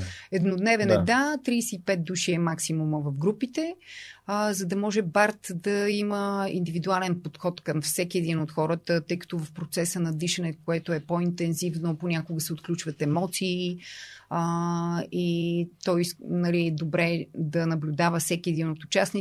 После, когато влезе човек в леда, това е процес, който също някои хора много интуитивно и бързо преминават през процеса и се отпускат във водата, но на някои хора им трябва повече работа и някой да ги подкрепи и да ги преведе през процеса, да могат да преодолеят този първоначален шок на тялото, за да могат да наистина да се задействат тези процеси, които ни помагат да се справим с труда, студа, защото тялото ни е устроено така, че ние да можем да преодоляваме студа и да оцеляваме, защото допреди сто и петдесет до двеста години, когато хората не са имали климатици, нали, те са живяли на студено и всъщност нашето тяло има тези функции да оцелява на студено. Въпросът е, че сега живееме на топло, с климатици, с дрехи, нали, и тези... А, това е като да имаш iPhone, ама да не използваш деветдесет и девет процента от функциите, които са на телефона.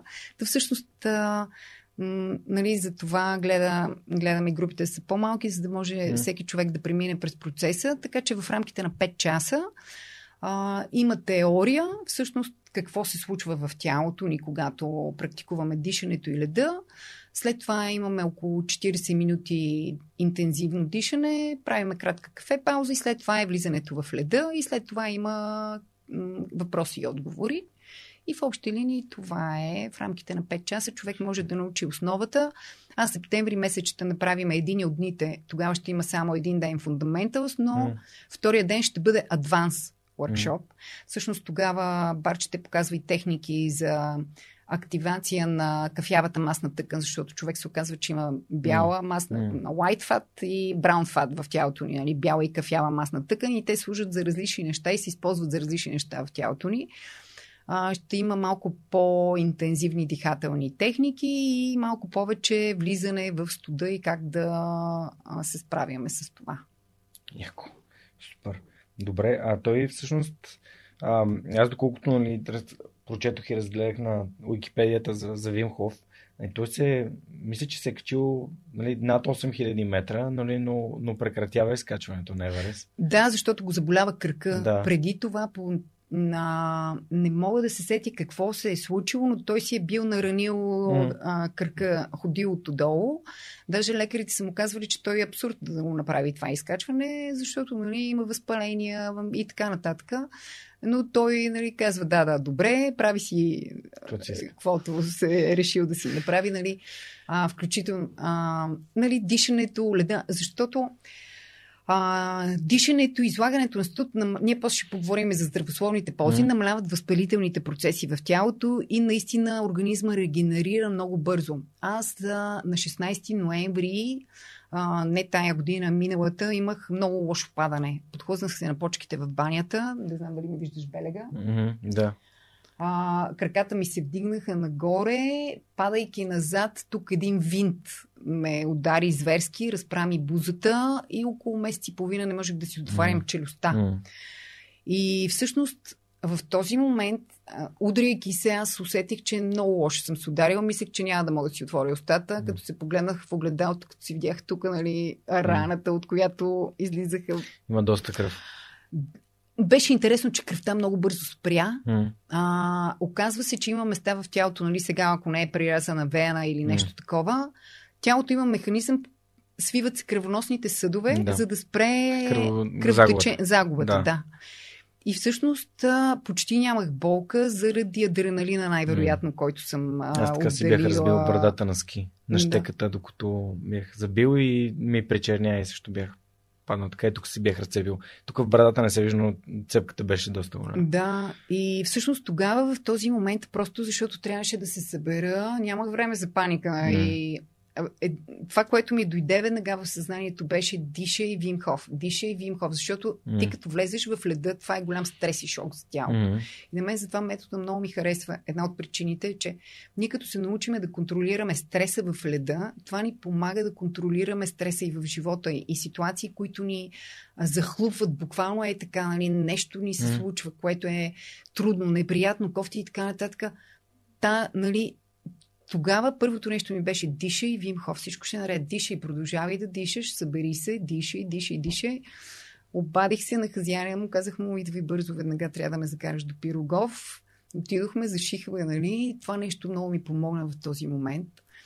И после дишането, всъщност а, а, правих си дишането и усещах как това ми помага, намаляваше ми болката в челюстта и ми помагаше да си отварям устата малко повече. Защото аз около месец и половина много трудно си отварях челюстите. Наистина в рамките на около час, може би два, можех малко повече да си отварям челюстта и ми помогна. И вярвам също така, че и белезите ми заздравяха доста по-бързо, отколкото... Тъй като самия Вим Хоф казва, че тялото започва да отделя стволови клетки, регенерация. Мой приятел в Щатите направи катастрофа. Говорихме с него, той вече практикуваше метода, а, но се чухме, за да ме пита дали да продължи, какво да прави и така нататък. И, нали, тогава го посъветвах да продължава, но да не се напъва, ако има натъртвания, колкото може толкова. Девет mm-hmm. дни след това ми писа, ани не мога да повярвам, не знам какво се случва, но от шевовете, където ми бяха, няма никаква следа, кожата ми е като на бебе. Mm-hmm. Така че, нали...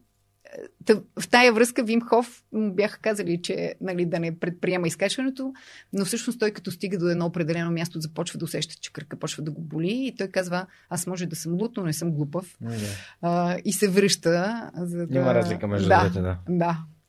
Супер.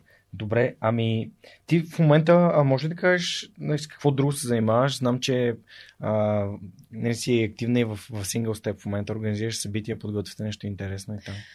Ами всъщност то, това не, то е към Single Step, да. тъй като това е да. неправителствена организация, mm. но м- всъщност Иван, който е и Ники, да, основателите. Иван Димов. Супер, много са готини. А, на Single Step са... Всъщност а, правят нещо много интересно, тъй като неправителствените организации всъщност те разчитат доста на проекти и финансиране mm. държавно, за да могат да оперират и да правят това, което искат.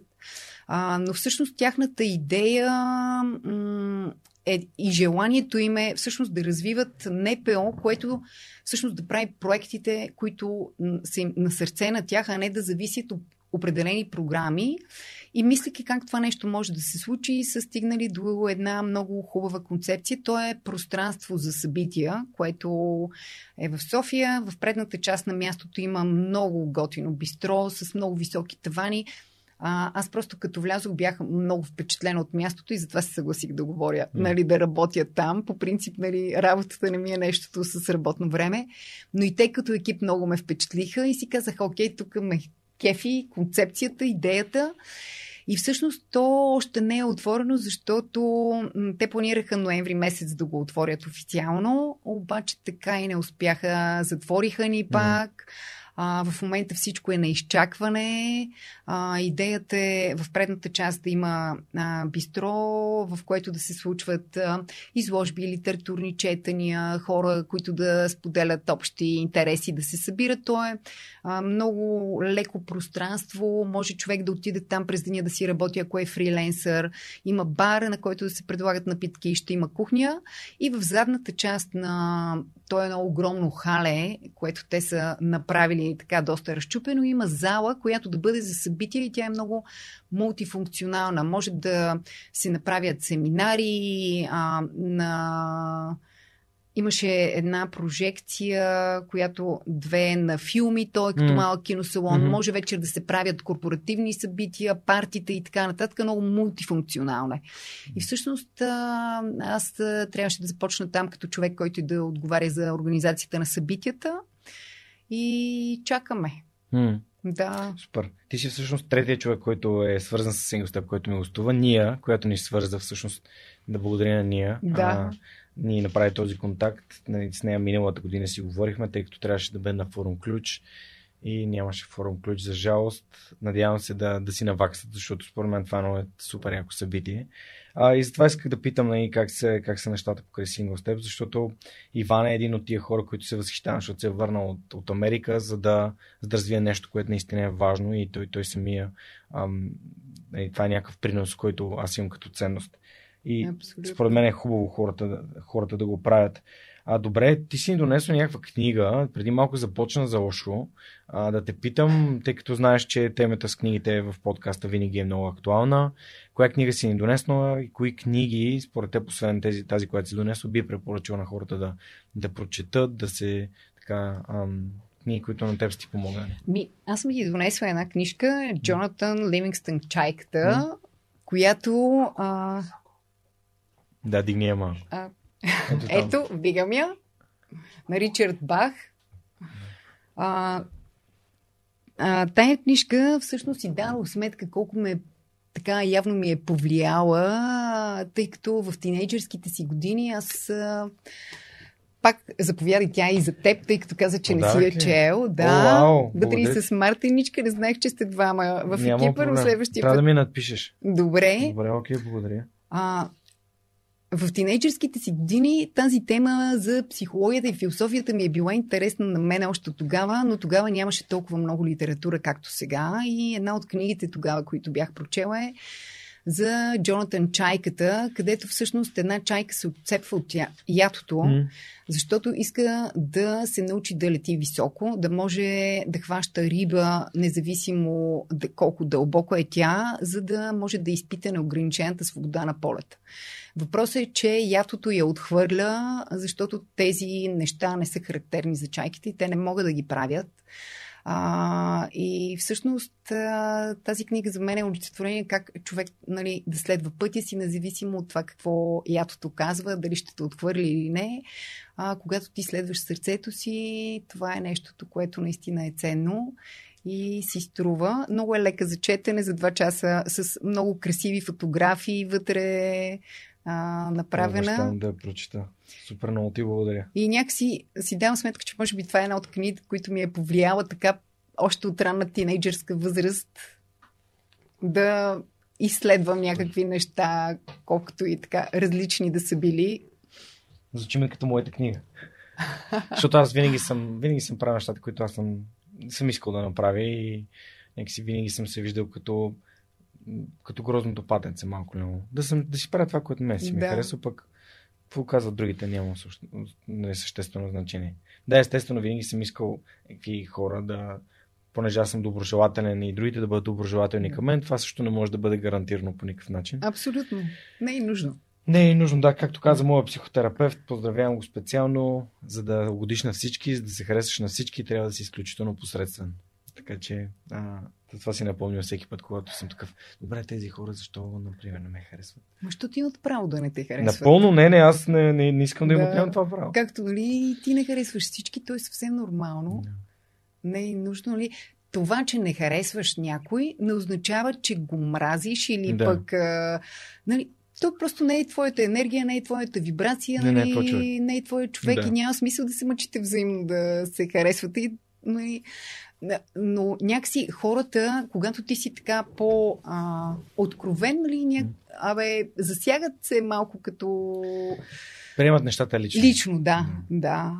А пък, нали, аз съм окей okay, някой да не ме харесва. Ма отнеми време да стигна до там, да съм окей okay с това някой да не ме харесва. И даже понякога може да се случи така, че в началото ти да не харесваш някой, обаче да сте толкова откровени един с друг, че в последствие да намерите обща приказка и да... И това ми се е случило. Да, да кажеш, абе, знаеш ли, че всъщност абе си толкова лош, колкото си мислех. Да. Имах, имах а, мой приятел, ние още сме приятели, естествено, такъв, който очевидно нали, нещо, нещо не харесваше в мене. Но това не ми пречи аз да съм доброжелателен към него и си спомням една случка, а наложи се да, да, да се да се дава кръв.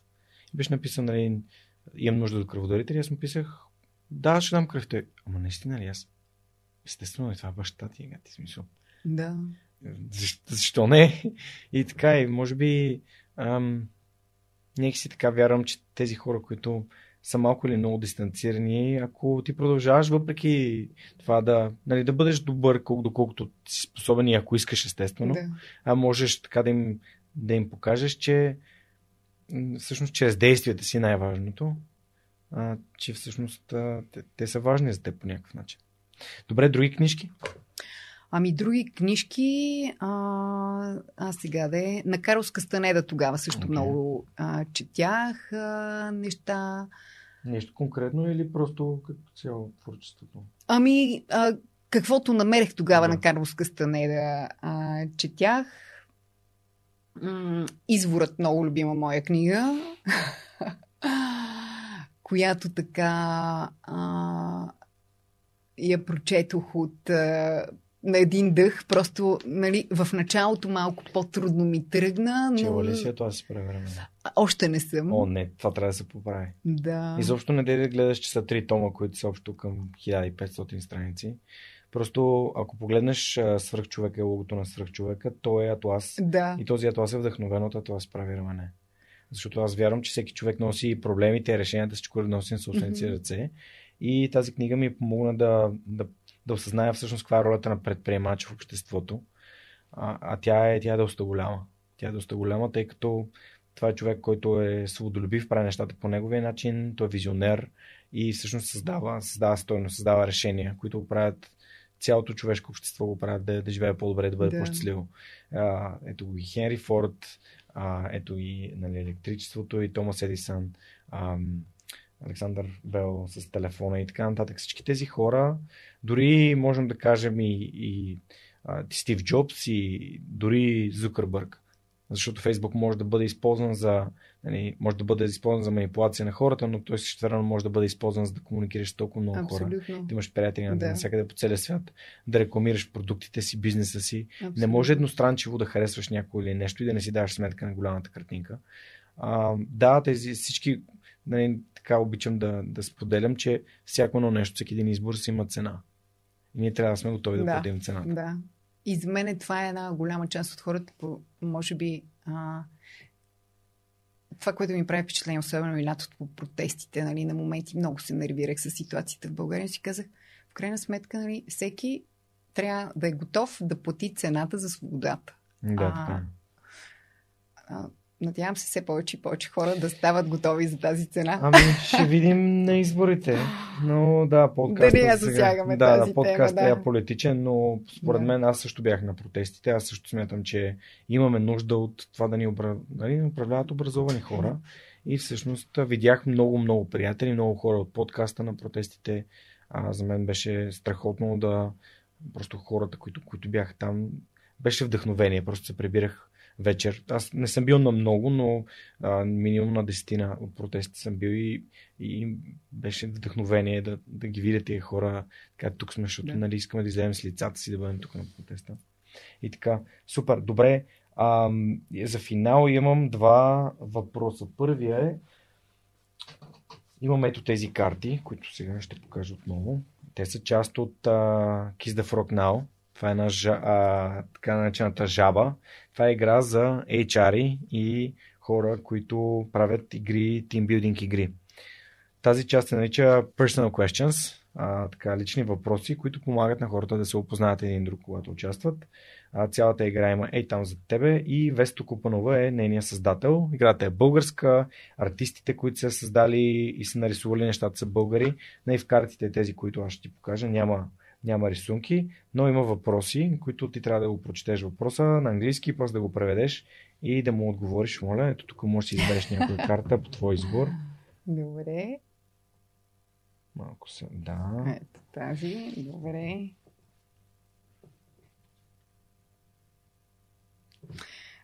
На, на английски или направо на български? Ами, прочете на английски и после на български. If you were the subject of a film, what would it be called and what would it be about? А, ако, нали, съм бил, съм персонаж от филм, м- как ще се казва филма и за какво ще се разказва? Ами, най-вероятно ще бъде филма за мен самата, с историята ми. А, и как ще се казва? А, нямам... Не мога нещо, но приключенията на Ана, може би, защото а... абе, смятам, че са ми се случвали доста интересни неща и така живота ми е бил доста колоритен. Даже тук а, приятели ме базикат, викат, бе, що не напишеш някаква книга? И аз така, е, аз ли ще съм поредната, която ще си напише автобиографията? Но да, ще бъде филм, който е за приключения, за пътешествия, за срещи с нови вдъхновяващи хора, с различни култури. А, така, това някакси ми е било, както ти казах, още от самото начало, от малка, а, предаването Атлас, където, нали, наистина се губех в тези джунгли, племена, нещо на Индиана Джонс, само че женския вариант. Супер. Между другото, сега като каза, нали, нали, поредната, която да си напиша автобиографията, тъй като от известно време ми се върти в главата това да, да пиша книга, свързана с свръхчовека. Ам, беше много случайно, преди няколко години, може би е било преди около четири години, а, отворих една книга, която ми беше подарък за моя двадесет и шести рожден ден, две хиляди и дванадесета. Това е автобиографията на Стив Джобс, на Уолтър Айзъксън, голямата дебелата книга. И един от моите приятели вътре е написал, понеже имам посвещение за, на тази книга, беше написал: "Пожелавам ти един ден да има такава книга написана и за теб." Тогава съм бил супер далече от това, което правя в момента, от нали, този принос, който аз вярвам, че имам към, към обществото, и дори да са стотици хората, на които съм помогнал, пак е достатъчно за мен самия. А, но този цитат, е така ме, той ме преследва. Наскоро си я получих книгата, тя беше... при, при ам, нали, Обена Тонкин, моя, моя, моята приятелка Обена Тонкин, която така известно време я чете, и аз: "Бени, моля те, върни ми книгата, Бени", защото ме е страх, че ще загубя тази страница. Тази страница ми е много важна. И тя, точно онзи ден се видяхме и си отворих и си я прочетох, нали, "Пожелавам ти един ден да има а, така книга написана и за тебе." Работи по въпроса. Супер. По въпроса. Значи, да. Извинявай, че се прекъсвам. Аз в Бали, пак там на няколко пъти, няколко хора ме ръчкаха, нали, за книга, за книга, за книга. И на Шигана Майтап бях почнала да си пиша някакви неща. Mm. А, обаче просто някак си спрях, което за мен сега е а, поредно осъзнаване, че всъщност енергията тече и всъщност ние, когато подхождаме през егото и през ума, понякога си мислим, че ние правим нещата. А всъщност, за мен едно от осъзнаванията е, че ние сме проводници на нещо много по-голямо, mm. което работи през нас. И всъщност, нашата роля е да, да се оставиме потока да тече през нас, за да излезе това, което има да излиза. Нали? Но когато, ето сега, аз тогава, нали, бях така, ама аз ли съм тази сега, какво толкова ще кажа на хората и така. Някакси егото ми, нали, пак то осъжда, вместо да се довери, и ума, вече сравнението, то има толкова, нали, хора написали толкова ценни книги, които... Но в крайна сметка ти не го правиш заради а, нали, кой какво ще каже и така нататък. Ти го правиш, защото това нещо тече през тебе и просто го оставиш. И до който трябва да стигне, то ще стигне. Mm. Ако трябва до някой да стигне, то ще стигне. И тогава вече от позицията на сега си давам сметка, че всъщност аз съм спряла една енергия, която е текла, защото наскоро отворих някакви страници, които съм си писала, и чак се да е така се... Нали, чета и си викам, бе, това аз ли съм го написала, аз ли съм го казала. Аз съм го написала, ама то е минавало през мен като информация, която просто да напиша. Нали? си бях, дадох сметка, че всъщност това е била една възможност, която обаче аз съм се спряла заради перфекционизма да последвам и да направя. Не е късно. Така е, да. Супер. И последният въпрос на епизода е как да направим България на по-щастливо място според теб? Като всеки започне от себе си. А, наистина, ако всеки започне от себе си, а, то тогава няма нужда да променим абсолютно нищо, нали? Да променяме хората и така нататък, но наистина добре би било хората да започнат, както ти си посетил Есенс, аз съм ходила на Инсайт, да започнем да се интересуваме а, от а, не само материалното, някакси имам чувството, че последните години много по...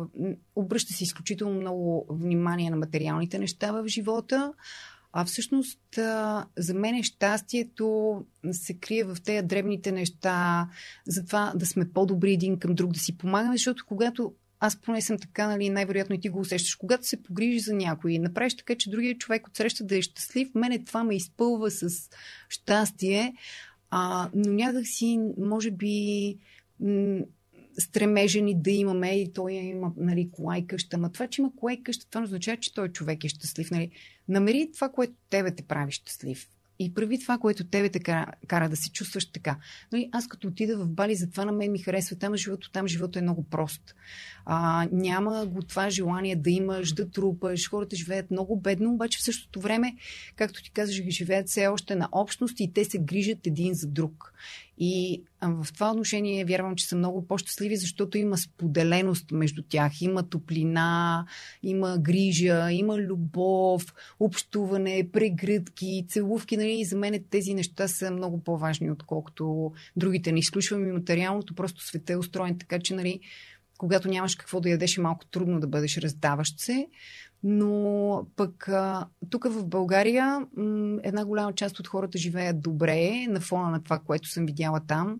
В провинцията нещата са различни, но въпреки това вярвам, че и добрината и любовта пак са избор, който ние можем да правим, независимо от това, какво ни се случва. Силно. Благодаря ти много, Ани. А, надявам се и аз да бъдем по-добри и да, да даваме, даваме повече от себе си, даваме любов. А, това беше всичко от нас за този вторник. Знаете, всеки следващ вторник в любимата ви платформа за слушане подкасти. Пълното инфо към епизода с всичките книги, всичко може да намерите на сайта на Свръхчовекът. Ако епизода ви е харесал, споделете го с приятели. Ще се радвам да се видим на а, някой от фундаментал с нивата на Вим Хоф или пък на някой от Fuck Up Nights, когато ме покани да, да, да разкажа за, как, за моите провали. А това беше всичко от нас и бъдете здрави, се пазете и до следващия вторник. Чао! Този епизод достигна до вас благодарение на подкрепата на патроните на подкаста.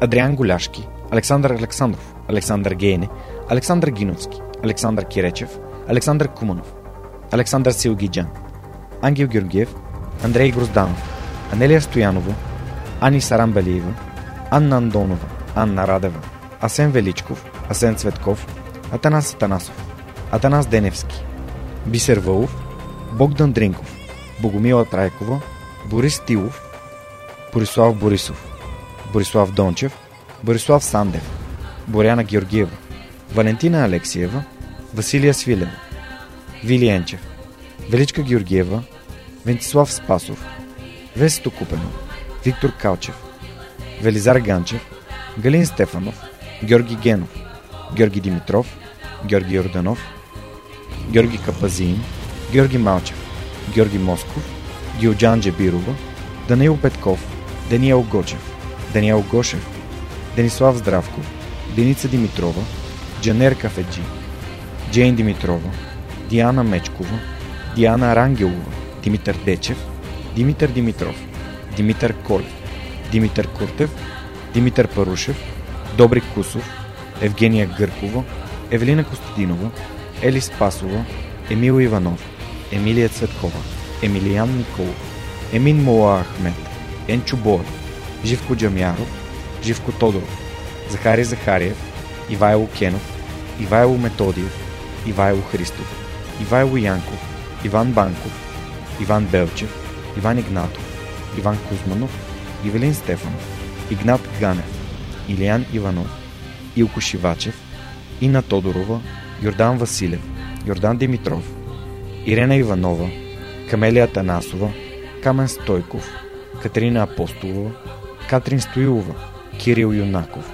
Константин Данков, Константин Пеловски, Константин Спасов, Коста Атанасов, Красимира Банкова, Кристиан Вълов, Кристиан Иберик, Кристиан Михайлов, Лиляна Батулова, Лиляна Берон, Лъчезар Димитров, Люба Венкова, Люба Ганчева, Любомир Василев, Любомир Киров, Людмил Каралуан, Маргарита Троанска, Марин Митев, Мария Дилова, Мария Митева, Мария Тодорова, Марияна Лозанова, Мартин Ангелов, Мартин Бенков, Мартин Петков, Мартина Георгиева, Майя Йовчева, Милена Младенова, Милин Джалалиев, Мими Ридър, Мирослав Желещев, Мирослав Моравски, Мирослав Филков, Митко Василев, Михаил Касапина, Моника Ангелова, Надежда Гешева, Надя Шумкова, Невена Пеева, Нетко Христов, Нели Димитрова, Никола Томов, Николай Василев, Николай Георгиев,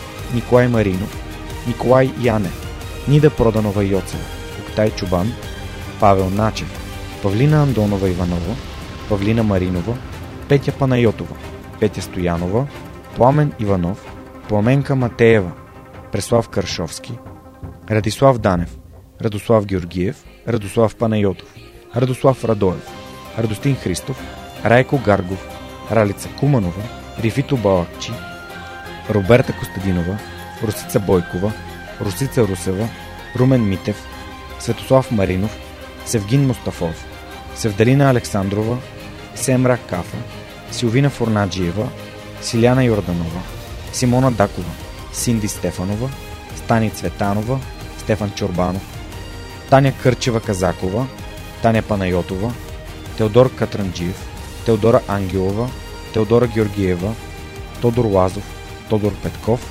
Филип Алексиев, Хараламби Хараламбиев, Християн Ненов, Християн Стоилков, Християна Василева, Христо Бакалов, Христо Христов, Цветелина Тотева, Цветомир Цвятков, Юлиан Урдов, Юлиана Андреева, Яна Петрова, Яни Джуров и Ясен Михайлов. Благодаря ви, приятели! И разбира се, специални благодарности на екипа, който ми помага вече почти пет години да развивам Свръхчовека. А това са Радослав Радоев, Анелия Пейчева, Ана Мария Ангелова, Яница Цонева, Моника Ангелова и Симеон Миронов. Благодаря ви, приятели!